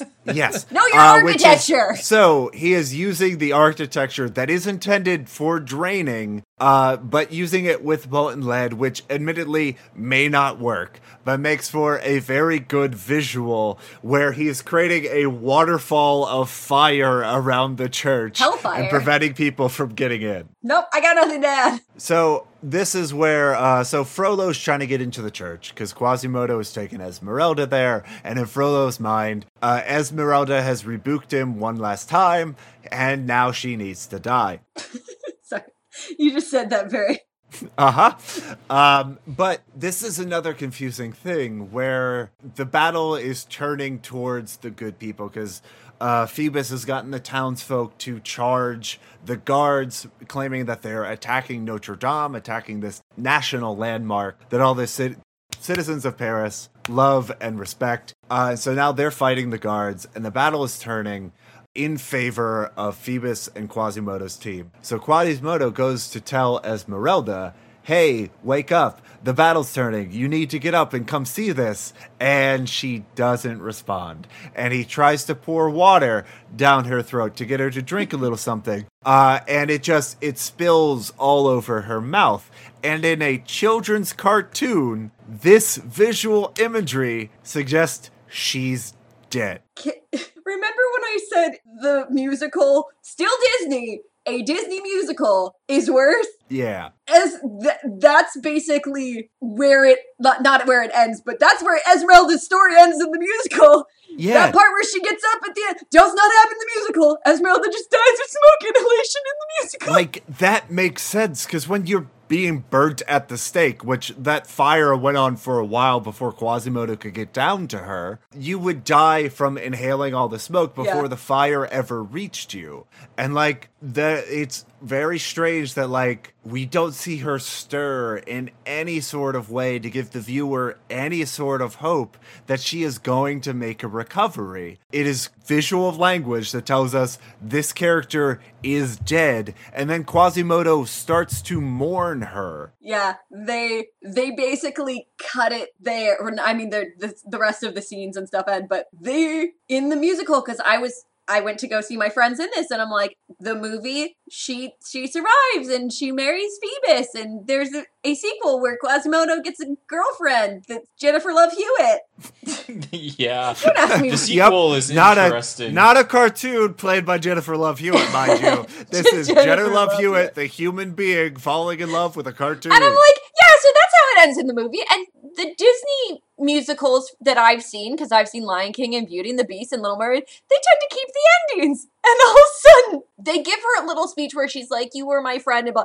And then she dies. And I'm sitting there just being like, What just happened? What do you mean they changed the ending? Disney! Disney, what did you do? Right, and it's, it's very strange for a Disney production to end without a love story of two people getting together at the end. and the kitty oh and, and oh and as we go on i will I'll, I'll summarize the whole ending after we finish the, the movie Sure. ending All right, so I guess the the only thing we have left to cover is Frollo coming to kill Quasimodo, who who finds him mourning Esmeralda over what we presume to be her corpse. and he's just like good she's dead Right. And it's like he is asking for forgiveness from Quasimodo in that he has to kill Quasimodo as like uh, it suggests that Quasimodo has fulfilled the the only purpose he was ever being kept around for, which uh, is a running thing throughout the thing where uh, Frollo says maybe he will be useful one day, uh, and then he turns out to be useful by showing him the Court of Miracles, and now he's completely expendable. Uh, and he tries to stab him with a knife, and Quasimodo grabs his arm and is way stronger than him, and should have just punched his master to death right there. and then um, Esmeralda stirs, uh, and he realizes he has to save her from Frollo. There's a final fight scene on the balconies of Notre Dame, which I really love because Quasimodo doesn't want to hurt Frollo. He still has feelings for this man, even though this man tried to kill him and told him he was a monster his entire life. He still sees him as a father figure. And so his his immediate reaction is just to hide from Frollo. And I love the way that they do this because Frollo is gets out to the balcony just after they do and he looks around and he turns a corner and he looks everywhere and he can't see Quasimodo and he can't see Esmeralda. And then he looks over the edge and Quasimodo is just hanging there uh, in the best hiding spot he could find, which was just off the edge, not thinking that Frollo would look there. Uh, he also cape whips him which is the it is the i don't know who came up with that idea as an attack is just Frollo cape whipping him off a roof Yeah, it's great. Uh, and then we get some some acrobatics as Quasimodo is dodging the sword play. Um, that's the of part where I thought that Frollo didn't have an apparently arm. had a sword the entire time. This is the first we're seeing of it. he's he's a rich man in paris of course he probably had a sword that's probably mostly decorative Because to say, everybody "Hi, in I'm rich, Paris look just at my has a random sword that they carry around. This is with. like Uh-huh. this is like 1450. Of course they did if you're that rich. Well, you probably have a is a decorative very sword. this is a very sharp sword and a very strong sword that can hit stone gargoyles and chop them in half and not chip in any way. This is probably like a very very nice sword to say, "Hey, look, I'm a rich man. I, Sure. If if I might have to duel someone, look at my sword." But ceremonial swords are not necessarily strong and can hit stone a million times. It's a very rich man. It's a very strong sword. it's compensating for something. Well, yeah, he's compensating for the sex life he doesn't have. It's like getting a very expensive car. Oh, there's a cat outside my window, and it is, Instead, he got a very expensive it's horse. freaking out my dog. I could hear it. All right, let's finish up the film because it's um, Um, but this is the part where I thought Frollo didn't have an arm. Oh, right, right. So, the final scenes of this, Frollo falls off, and Quasimodo goes to grab him, manages to hold on to him, but slips with the hand on the building, and Esmeralda catches him. And it's this this moment where Quasimodo has to decide: Do I save my master, or do I hold on to the hand of the woman that I love uh, and choose a life with her? And so he's got to make this mental choice. Uh, meanwhile, Frollo is doing his own thing and climbing up onto a gargoyle and manages to save himself, not considering Quasimodo or Esmeralda at all. And Esmeralda is holding on to Quasimodo, struggling to pull him back up. He can't get a foothold. And I love this final moment where Frollo quotes from the Bible something about how God shall smite the wicked and they shall fall into eternal damnation. Uh, just as the gargoyle underneath him snaps and he falls down, holds on to it for just a second until the whole thing goes and he falls into the hellfire himself. Now, in this final moment, the gargoyle does something and changes a different color and scares Frollo. What do you guys interpret that as being? What is the meaning behind this weird gargoyle change? The wrath of God. Yeah, I see. It's a I, that was one thing that I didn't really like. It's just kind of weird that, like, I could see again. I guess because we've been seeing Quasimodo's imaginary friends for the whole movie, so maybe it makes sense that now we're seeing something that Frollo is picturing in his mind. He happens to see this demon or something appear before him just as he's about to die, and so he thinks that that is what's dragging him down. But I don't know. To me, It could be was just- leftover uh, metal. was- to me, it was not necessary, I guess, because he had just said that whole line and then he falls, so you already get the symbolism of it.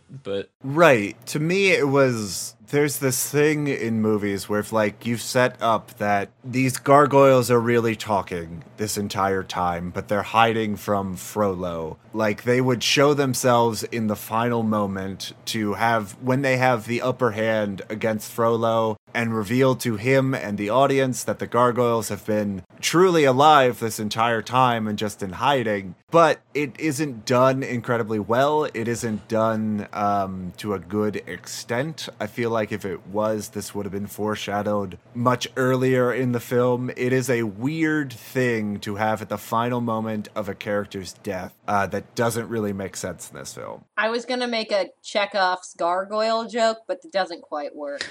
Yeah, instead you just made it anyways. Right now.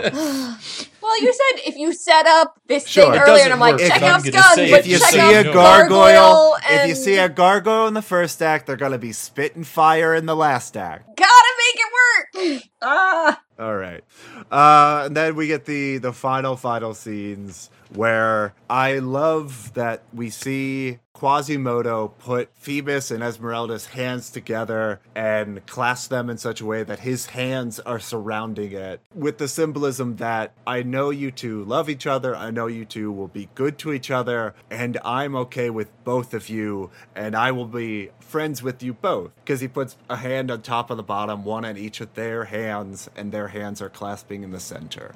Like, that's wonderful symbolism for his exceptions of their relationship despite his own feelings. I also like Esmeralda in both this scene and then on the roof. She goes to Quasimodo first, and then when they come out, she also goes back and gets Quasimodo. And the, the idea that Quasimodo is very throughout the whole thing is I'm gonna stay here. I don't need to. When he she talks about visiting him and stuff like, oh, I I don't leave. I don't do. I don't need to go back out and stuff like that. And so she very purposefully kind of, even though she's said romantically she's choosing Phoebus, she's still saying, You are part of what made this happen. You are important to me. You are why this day has been saved, and you need to be appreciated with the rest of us. And so I think that's a very, very good moments in this very end scene. Yeah, where he is accepted by the city and treated like one of their own instead of the king of fools, Yeah. which he was crowned earlier. Instead of the king of fools, he is now the hero. It's it's a true celebration of him, which is what he wanted, which he what he he thought he was getting in the king of fools, which ended up being a mockery. And this is now kind of that same celebration what he thought he was getting but he's now he's actually getting it And then he gets the Rudy ending, and they carry him off into the sunset. Uh huh. and then he gets to play on the field one time, televi- televised for his father. and then he gets jennifer love hewitt so this is another well, point. that's though. in the sequel. we're not watching that So the No. the CGI part of this was something that I noticed pretty quickly though right at the end. They go carrying him off and as the camera kind of pans out away from all of them, all of the townspeople are CGI characters at this point. Yeah. And it's interesting because you can see like the 3D look of it almost, but I think this was early enough on in the CGI that many of them are doing exactly the same thing. so, Uh-huh. Can- so I can was we- watching, Yeah. you could just see some people making exactly the same arm motions over and over again, every Mm-hmm. like maybe for three you or four can also seconds. notice it in the uh, the burning scene where uh, there's guards that are creating a perimeter uh, from the townsfolk breaking into this uh, this pyre where Esmeralda is burning, but the guards are in 3D and the rest of the crowd isn't, and the guards are not well defined, and they're all they are doing is moving back and forth back and forth slightly. Now, granted, they're not the focus of any one frame, and so you have to look away from what the film is telling you to look at to see it. But once you see it, God, you can't look away from it. you also don't notice it that much if you're blind nah, that's So if you well, have poor eyesight, you wouldn't notice much of the movie at all then. so- well i'm just yeah, saying I if- notice a lot. Uh, blind people don't tend to see if, anything. if you have poor eyesight like me, unlike Carl, who we established earl when we were talking by better ourselves, than that you have 2020. if you have better than 2020, this is noticeable. If you're like me and have glasses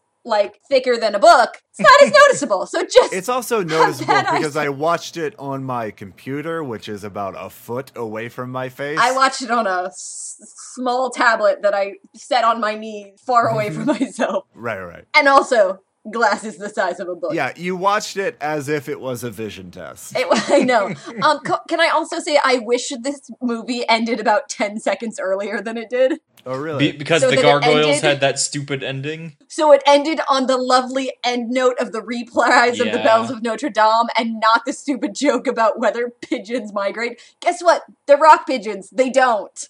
So too bad, Wonderful. Laverne. Alrighty. We're on that note. Oh. Wait. So Mhm. just so I can give a quick recap on how they made it worse in Oh, the yeah. musical. Phoebus gets stabbed a lot, and so he can't lift up Esmeralda's dead body to to take her to be buried. Oh, sure. So it's it's left up to your decision whether he recovers or dies. Frollo does get tossed off into the fire with the very chilling line where Quasimodo looks at him and says, "I told you, master, I am very strong," and tosses him off the building.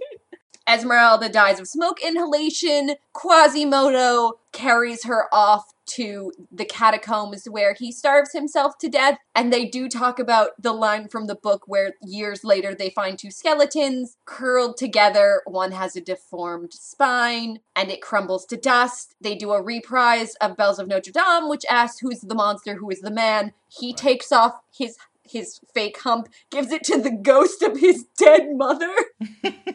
Um, because the ghost of his dead mother and father come back as like like visions to him in the finale when he's deciding whether or not to um push Frollo up the roof. And so it ends with this question of who is the monster of the man after t- three of the main characters have died, and Phoebus might die. So. Uh-huh. So we At found least- another role where Sarah could play a ghost lady on stage. Ooh. So at least five people die in that version, and maybe Phoebus. So as opposed to the two in this version, we're up to five. Cool. Good and great. So Disney, Disney made it worse.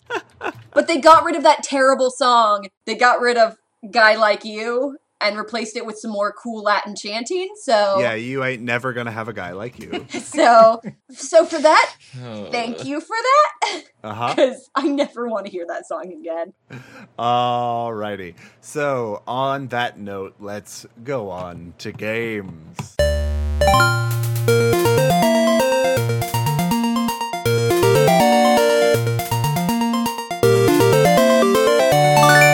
Our first game is the pitch game. a game where we put together two or three movies in the form it's this meets this to describe this film. So I'm going to be starting us off here describing what The Hunchback of Notre Dame is in terms of other things. All right, so since this is a film featuring a character who's taken into custody of the main villain as a baby and spends their entire life in a stone building longing to leave to experience a festival firsthand, and a movie with a young boy with a physical deformity struggling for acceptance from mainstream society who fails to see past his looks to see his kindness and intelligence. During the film, he experiences his first love, but does not ultimately end up with her. What are your guesses? Tangled.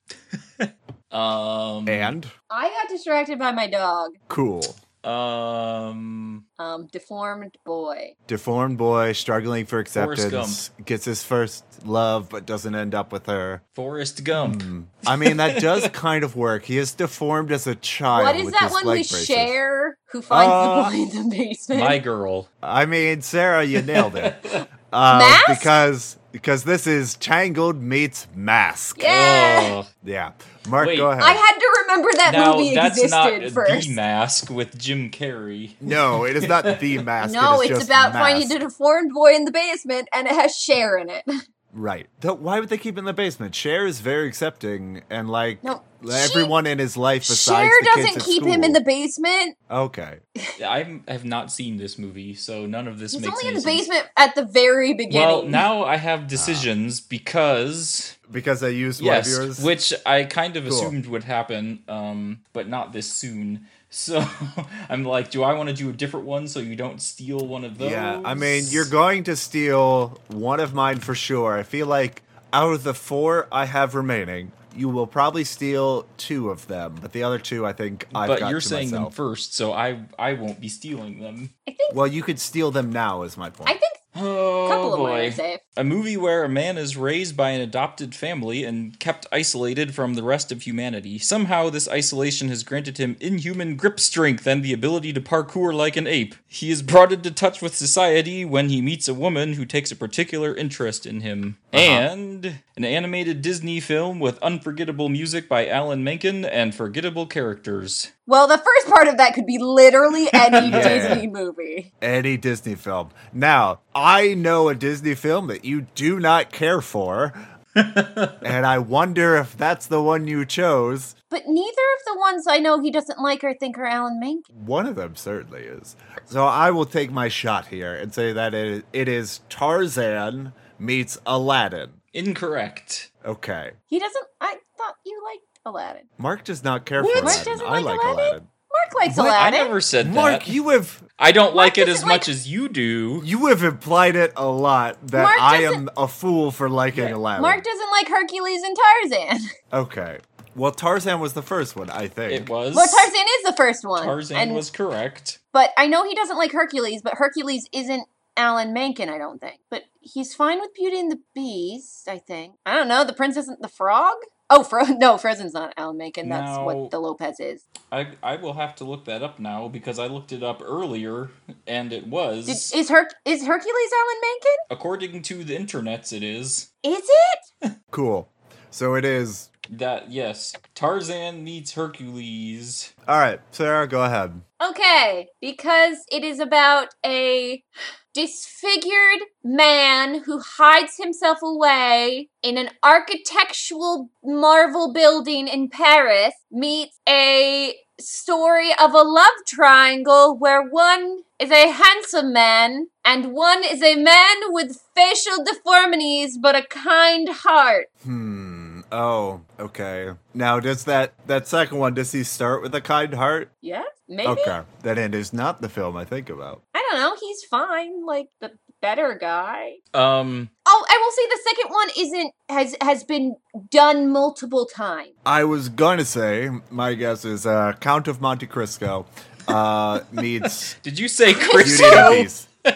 I meant to say Cristo, but I had Sure. something in my Also- mouth. Not even close. The Count of Monte Cristo isn't deformed. No, he He's has just that exiled. mask on. Oh, no, but your first The one didn't the- say the man it was deformed. Mask. You just said he was Yes, locked I said- away. No, I said a deformed man who hides himself away All right. in an architectural Let me change it because marvel. I was thinking of the wrong thing. I was thinking of the man in the iron mask, which is probably also wrong. No, but he's those- wearing the iron mask for a reason. yes, and he's not locked away. He just hides away. Hmm. Also, you picked two books that were written by the same person. I'm pretty sure. This is Was so easy, Oh, you guys. I thought Carl Was already that got it. Dumas? no. Alexander Dumas? Yes. Maybe. Okay. Mark, do you have a guess? I forgot what they even were because I a thought man you already did it. with a physical deformity hiding himself away in Paris in an architectural, a very big architectural famous building in Paris. Oh, the Eiffel Tower. Sarah, I don't know it, and you're doing the thing that's like, if you know the answer, it's very if I do this, will it help? Mm, I I know what that one is. That's right. the Phantom of the Opera. The other one I want to say is um something else. I can also do a, a hint for this one if it would help you. is it that what Cyrano? Yes, didn't it realize- is I didn't- Cyrano. I didn't realize your clue was covering all of the half of the face. I thought it was just an eye patch. No. Also, it was the the ballet house, Sure. the opera house. All right, so I'm going to throw in the uh, towel. yes. I don't know what this is. No, Mark already said Yeah. it. The second one was Cyrano. Cyrano. what Cyrano de that? Bergerac. Nah. Have you ever heard of the movie Roxanne? Roxanne. It is about a man. I know with that, a- Roxanne. It's about a man with a very large nose that helps write letters for another man to win his love, but at the same time, Cyrano is also in love with that woman, but feels he cannot win her because he has a very large nose. That was my first thought for that one, but I have never actually seen that, so it was mostly a guess. Yeah. Roxanne has Steve Martin in it. I know it as a reference. Like that's the classic reference Yeah. where like somebody is talking to someone at a windowsill and somebody else is feeding them lines from a bush. Yes. There Yeah, you yeah. go. I know it as a reference. I can't believe you've never seen Roxanne. Yeah, sorry. Uh, and you're right let's about see, where is Hercules. It is? Alan Menken. Hmm. All right, my written a next lot of one. stuff. Since this movie is a 90s Disney film featuring a character that maneuvers around a city, scaling buildings and swinging on things, street performers and thieves who dress up to avoid detection from city guards, and an opening number from a comic relief character earning money on the street behind a stand. And And a man who was born ugly, who uses his uncanny strength to defend a lady of the street, going up against one of the highest respected city officials to do so. I want you to say I said something. I about said something really stupid to the first one, and then went, "Wait, that doesn't make any sense." I just focused in on one thing and almost just went Spider Man, and then Yeah. went, "Wait, Spider Man's not a musical." It I mean, it it is wasn't now. a Disney It was movie also- in the nineties. It's also not a 90s Disney film. Um I mean, it's a, it's Disney now. so obviously that one was Aladdin. I know. Correct. I thought of it after I just went swinging D- Spider Man, and then I went, "Wait, no," and then I went, "Oh right." and the comic relief character earning money on the street behind a stand was that J. Jonah Jameson? no, obviously that was the lizard oh, of course, the Oh. the college professor, the lizard. with one arm. Yeah, yeah. All right. So a man born ugly, uncanny strength, uh, going up against the highest respected city officials. Any guesses? I was This gonna one's a bit. really stupid again. This one. Yeah, go ahead. It's obviously the Hulk. Ah, no. Um, Was he this born one ugly? is this one is harder to get. Mm. Uh, Oh, is it? uh, um, um, Batman Returns.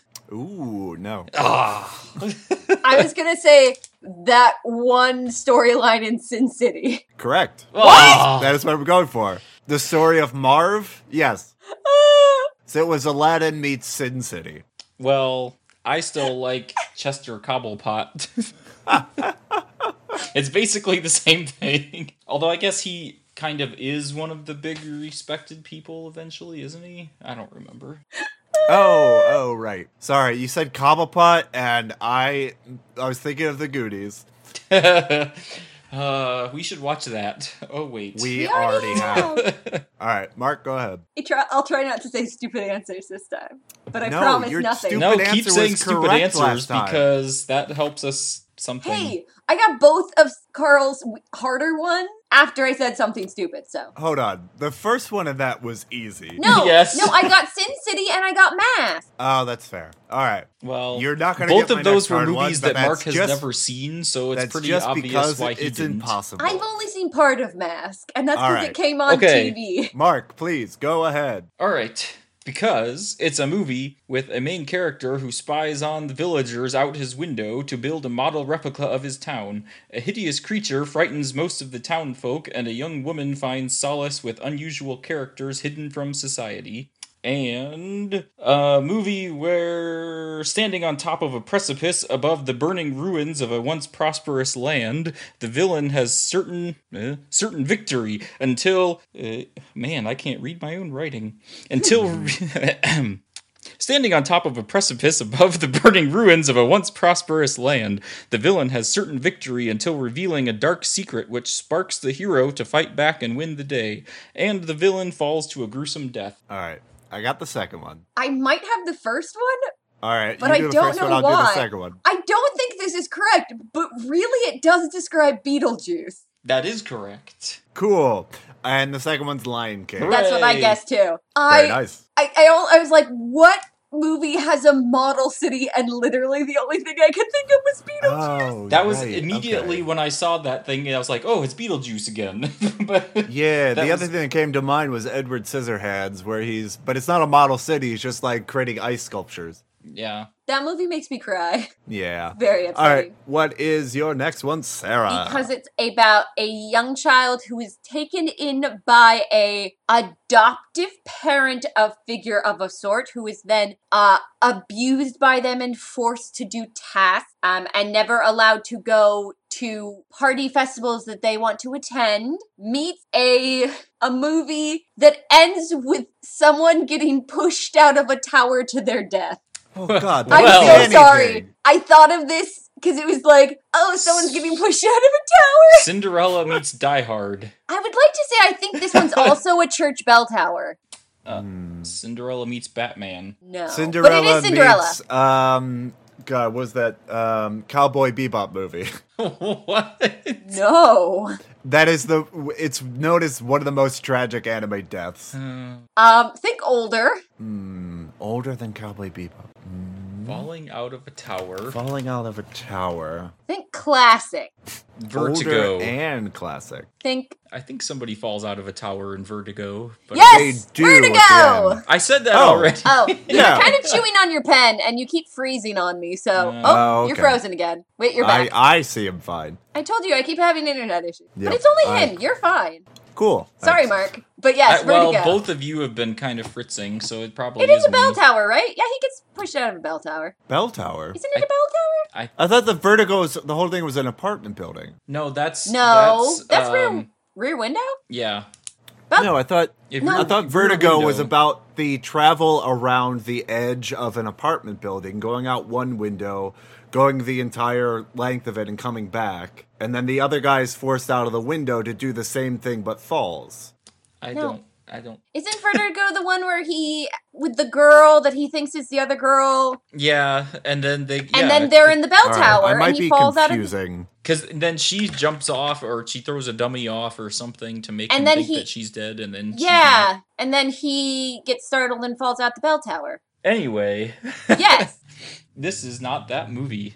It's a mission bell. I am right, correct. I will. I will find what I'm thinking of, which I always assume was Vertigo, because I I remember seeing this and then not not seeing Vertigo, and it is done in the black and white, and it is kind of Hitchcockian. So I always assumed was Vertigo. I understand now that I'm wrong. Anyway, I'm going to finish off my last one here. I will tell you the second one is a bit impossible. Um, Is it the movie you thought was Vertigo? no, it is the so. It is a mistake, however. Oh no! Because when I downloaded this film, as I often do to watch it, uh, it said it was The Hunchback of Notre Dame, and it was uh, the correct year. And I downloaded it, and the first thing I saw on the screen was like Showtime presents. And I thought to it wasn't myself, softcore porn, was it? no. Uh, I thought to myself, this cannot be right. And it wasn't because it was a live action film.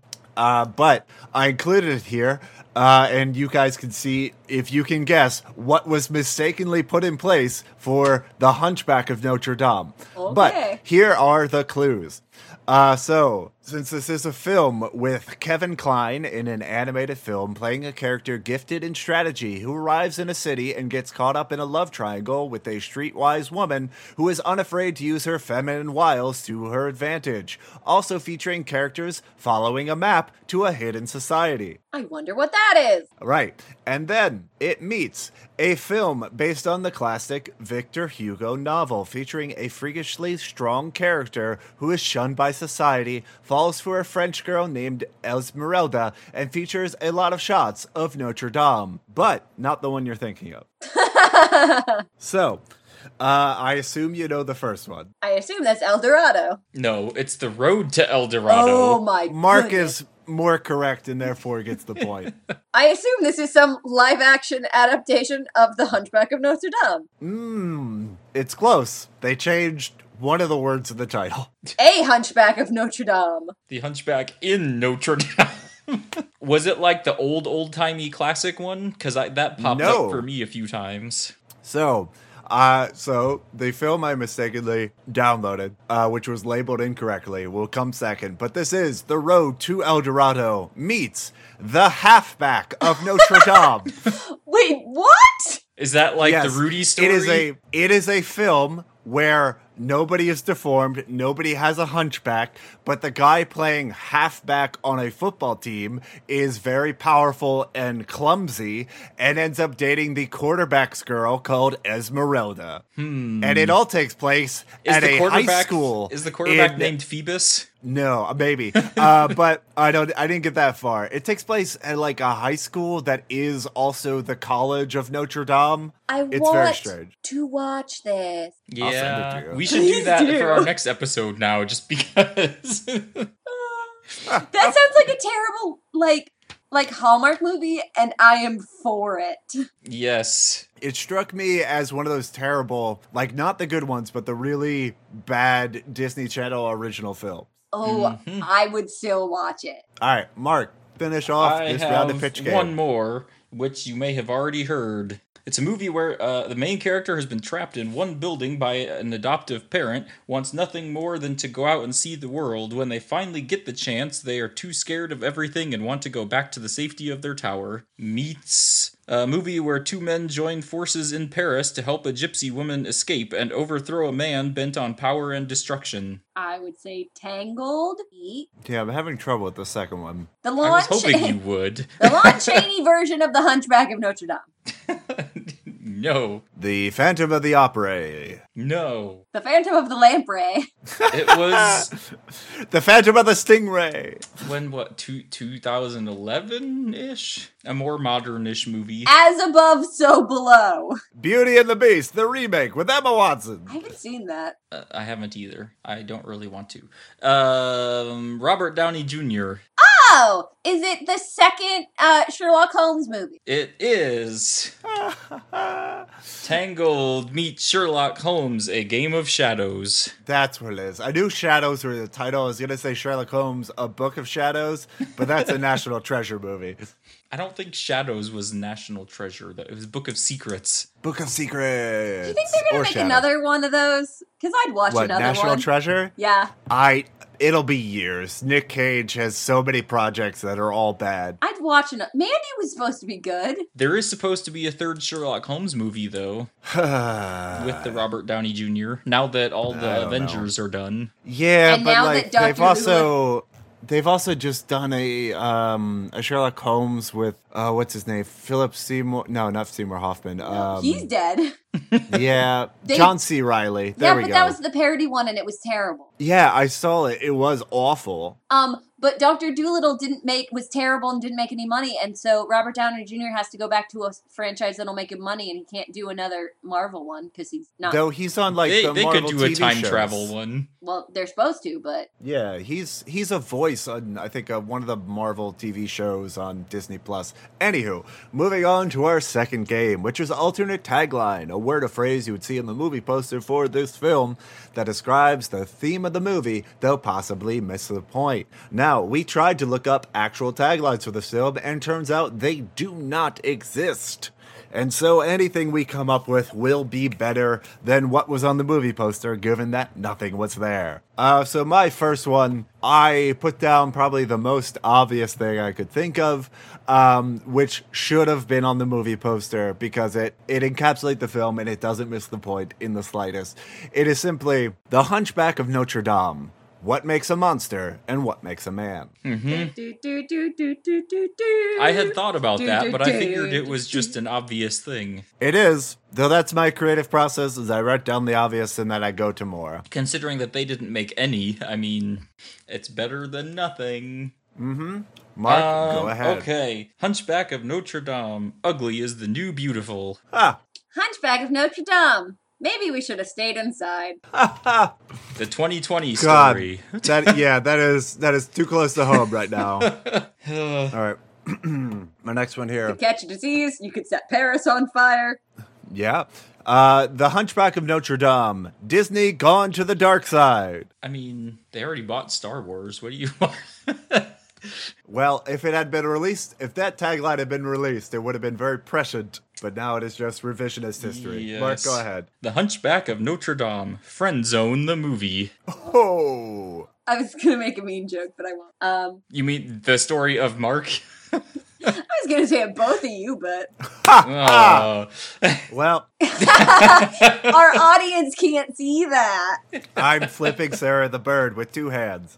Um, Uh, Hunchback of Notre Dame. We cut out the really weird stuff. and we left in some weirder stuff. Uh, my final one here The Hunchback of Notre Dame, upholding morality with a burning desire. I tried to make a fire joke, and the only thing I came up with was this movie is lit, and I hated myself, oh. and so I did not do it. I But mean, you just did. I know. I want our audience to be disappointed in me. let's move on to our final game, which is the TV Guide game, a description of the plot of the film you would see in a Netflix or TV Guide description uh, that is factually accurate to the plot of the film, though possibly misses the point. So I am super not proud of mine. Um, Are you But- ever? Yes, I am usually proud of mine. This is not the right movie for it. I think because I enjoyed this movie, it's hard to make fun of something that you enjoy. Anywho, Why is Mark always surprised when we like things he doesn't? I don't know. All right, but the plot of The Hunchback of Notre Dame is a pious man does not know how to deal with his first crush, despite being perfectly okay with infant murder, so he decides to just kill her instead. Yeah, pretty good. That- I mean, that's just that's just the movie. Yeah. I thought I thought we were supposed to miss the point. Well, I mean, yeah, okay. This movie follows the story of a budding romance. We see a man stay loyal to his crush despite being rejected more than once. In the end, Hugo must move on from the goat of his dreams. oh, all right. Leave the That goat does- alone. He's fine. um, three men completely destroy Paris in an attempt to get a, the attention of a girl. Ah. Yeah? And one of them succeeds. Well, two succeed, and that one destroys Paris and the other gets the girl. that is true. All right. Uh, my final one here uh, the plot of Hunchback of Notre Dame is a deformed man who has spent his whole life in hiding, slowly goes insane from social isolation, s- terrorizes Paris by watching, stalking, and scaring the townsfolk, threatening the captain of the city guard, and creating a waterfall of molten lead around one of the city's most famous landmarks. As in, um, Sarah gives you a thumbs up. You know your listeners can't see that, Sarah. It just it just reminded me of something that annoyed me from this movie, which is at one point Esmeralda does finger gun, and I'm just like, what is happening? And that's what I just reminded myself of by doing a thumbs up. Don't do Cool. finger guns in your movie that takes place in like 1450. Hey, maybe she was the inventor of finger guns. She also the I don't I don't know when guns were invented. I can't. They were invented in China? It w- yeah, but it would have been well before then. Well, gunpowder at least was. Sure, gunpowder. I guess they're just hand cannons. I don't know. When did when were bullets invented? 13 around cannons were invented around 1320, but when were guns invented? Good. Sure. And isn't Well, while uh, Sarah Googles things, I'll do my next guy. maybe they game, I weren't finger guns. Maybe they were finger fireworks. Finger fire. Ahem. a wanted gypsy woman evades the authorities, and a local magistrate accuses his ward of aiding her escape based on a hunch. oh God! You're welcome. Ah! Is that Wah, even? Wah. Uh, I suppose it's a pun. I'm. Mm, I don't like it. I, I don't. Either I way, I don't, don't like it. That's the it's point. pain. I don't. Okay. There always has to be at least one terrible one. Like, oh, Mark, I do plenty of terrible ones. Mine is morally terrible, the next one. Oh, good. A city official learns that adoption is more hassle than it's worth. You're right. He should have just followed through with his plan at the beginning. All right, let's move on to our reviews, starting, of course, with our potato scale, where we tell our listeners what they should expect to feel when watching this movie in terms of our relationship with potatoes. Now, as always, I have not prepared this. uh, and so. even though Mark tried to remind him before No, no, we no. started, and he I purposely do not prepare it. Um, so I can keep Will this you- running joke alive. So one of you needs to start. What is the Hunchback of Notre Dame in terms of potatoes? Will you be really mad at me if I create another potato? no, as long as it makes sense and you put on the list um, what it means. I was actually debating about a new one, but I couldn't think of one. So, well, I don't know if Sarah has hers ready to go. I actually wrote mine down, even. I think we have Go. discussed at length the darkness of this film. Uh huh. So, obviously, that's going to go with the black potato, um, which on our list is the. I don't have my list open, but it's something about being a dark movie. Troubling issues. There we go. But um, I will say at the end, and with the musical swells that happen during the climax moments, you I I also get that feeling proud, like the hero is winning the day kind of feeling. So I will give that the gold potato. However, I also put potato skins, which is not enough there. It has its moments, but ultimately disappointing because as some listeners may be aware from previous episodes, this is not my favorite movie. so You don't so say. I, I- as we have said, the music is great, the animation is great. I, I think it has its points, but uh, overall, it's just not something that I, I can't really get into it that much. And the characters, for me, don't really do it that much. And I think. I guess they're based on the story, so that can't be the fault of the movie. But the gargoyles in particular, I don't really enjoy. I think it can be a part of the movie um, because obviously the characters in the novel would be more defined. The Well, movie is purposely cutting out a lot of their story to try to make a plot that they could do in an hour and a half. So maybe Yeah, they cut out too much. I think some of the yeah the characters are not well, and you we you even we commented on how some of their stories are not fleshed out as well as they could be, and the gargoyles I didn't like very much at all. um, but yeah, so I had black and gold potato skins. Oh boy. All right, Sarah. I am so sorry for this Now- potato I just made. Now, see it? Now, all right. Go ahead. Go ahead. Do you I want to see how you justify this. Sometimes Hey, You'll that's see this- exactly what I wanted to make, but I couldn't think of a potato to make for it. Do you know sometimes when people are bored, they'll like carve vegetables and turn them into musical instruments? And No. sometimes they, I will send you a thing. Sometimes they do this with potatoes. And sometimes they make potatoes like into a, a flute or something. Or uh, I fixed it for you. You can see what I wrote there. Pota- y- yes, that would work as well. Anyway, Sometimes they turn vegetables into instruments. Uh huh. And so, so that's my new potato, and it's a movie where the music is a very integral part of the movie, and the movie really like makes the movie. I would say it's not just musicals, because like I know some people say Tarantino movies are this way, or um, oh, what's his face? Yeah, I suppose Um, um, Baby Driver, yes. Edgar Wright. Edgar Wright, that's who I was thinking of, is another one of these. But this one, the music and not only like the the sung music, but the background music and stuff is very um very just moves the movie for me. And so that is the potato I have just made up is potato instrument. I said flute. Carl said ocarina.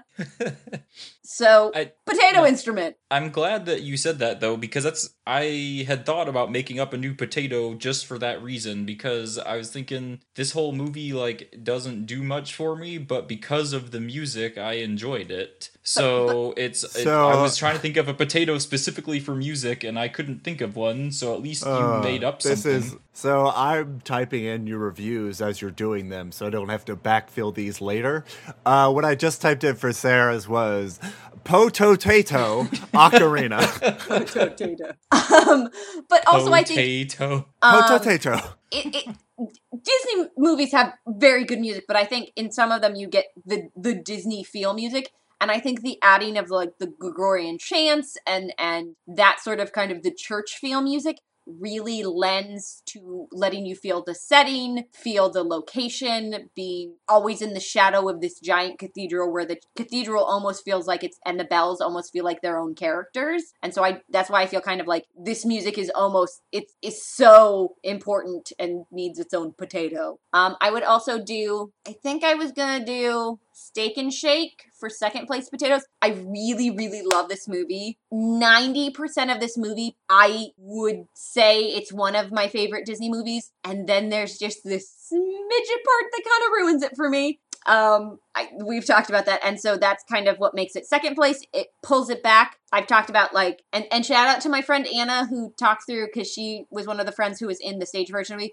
Talked about kind of the different incarnations of of Disney through their their hunchback variations. She's also a very good listener of the show and always listens. So thank you for being a fan. Um, but it's one of those things that if I had the choice of going to see this on stage again or seeing the movie, I'd probably pick the stage version because it fixes that one thing in the movie that just bothers me so much. But like, I think that 90% that's like a 10 doesn't get ruined by that that 10% that's like doesn't fit.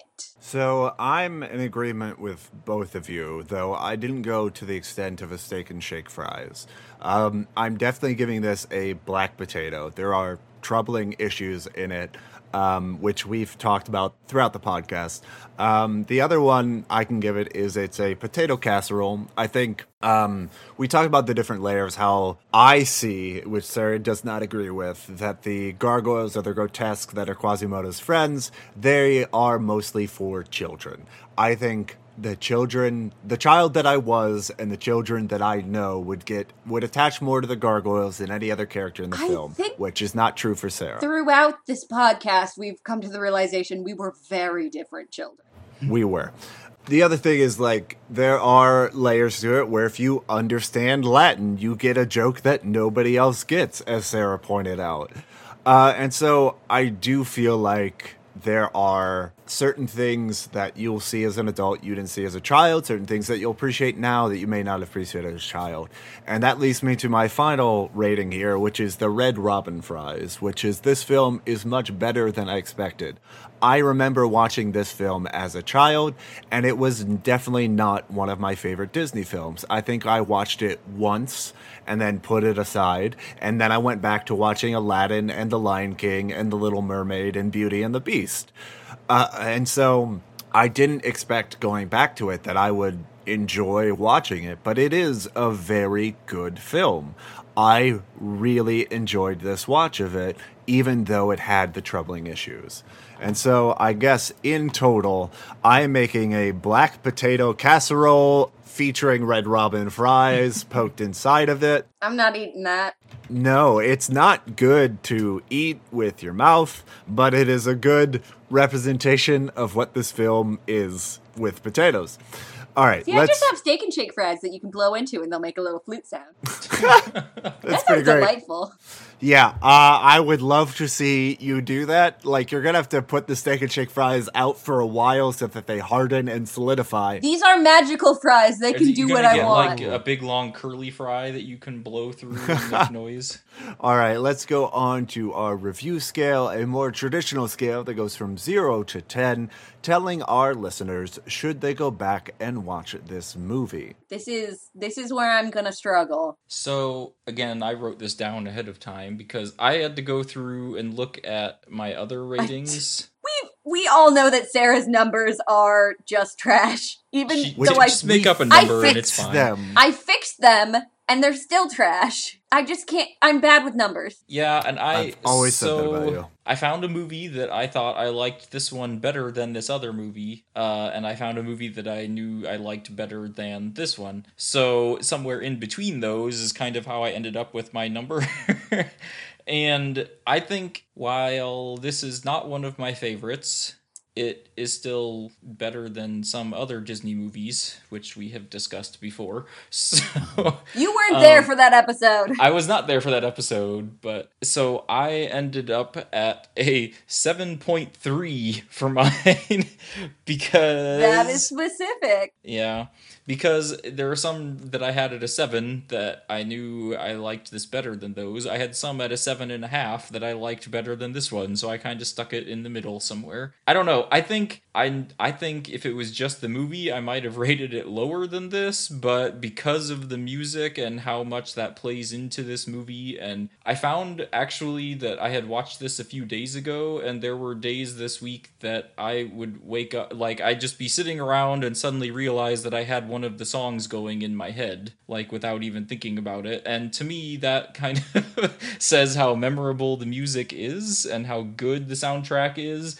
and to me that brings the rating up a bit I'd be interested to see if because I have the full a re- full recording of the Paper Mill Playhouse version online, and I wonder if you'd ever watch that and see if that fixes any of the problem. And because there's a lot more music and a lot more stupid gargoyles, and so if you like the pretty music, maybe just listening to the pretty music of the stage show and having some of the other stuff cut, maybe if you'd like that better.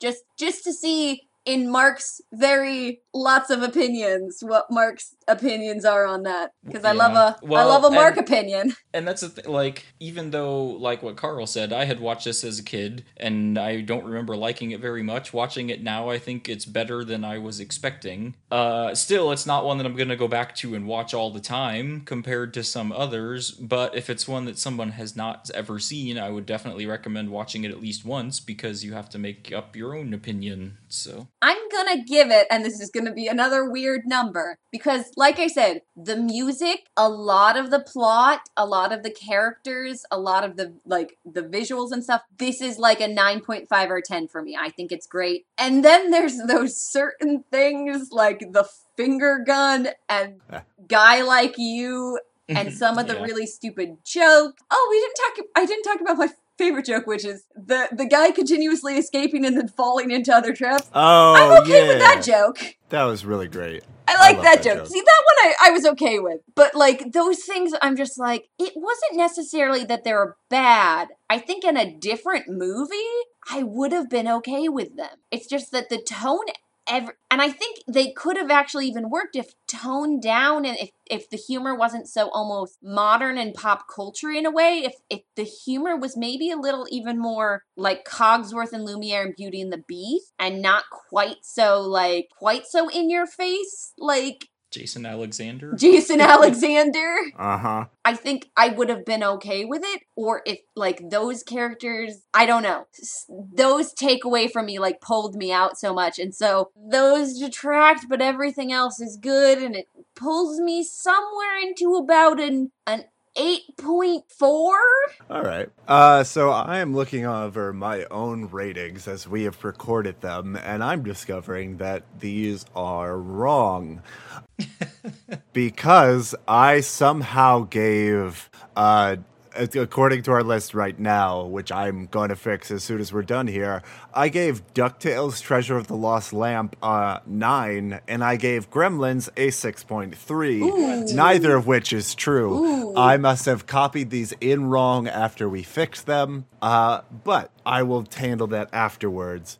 Um, but I was like, yeah, I'm- that seems. right, it is it is bad. Though I I, have another back. list here. I give that an eight point six. Okay.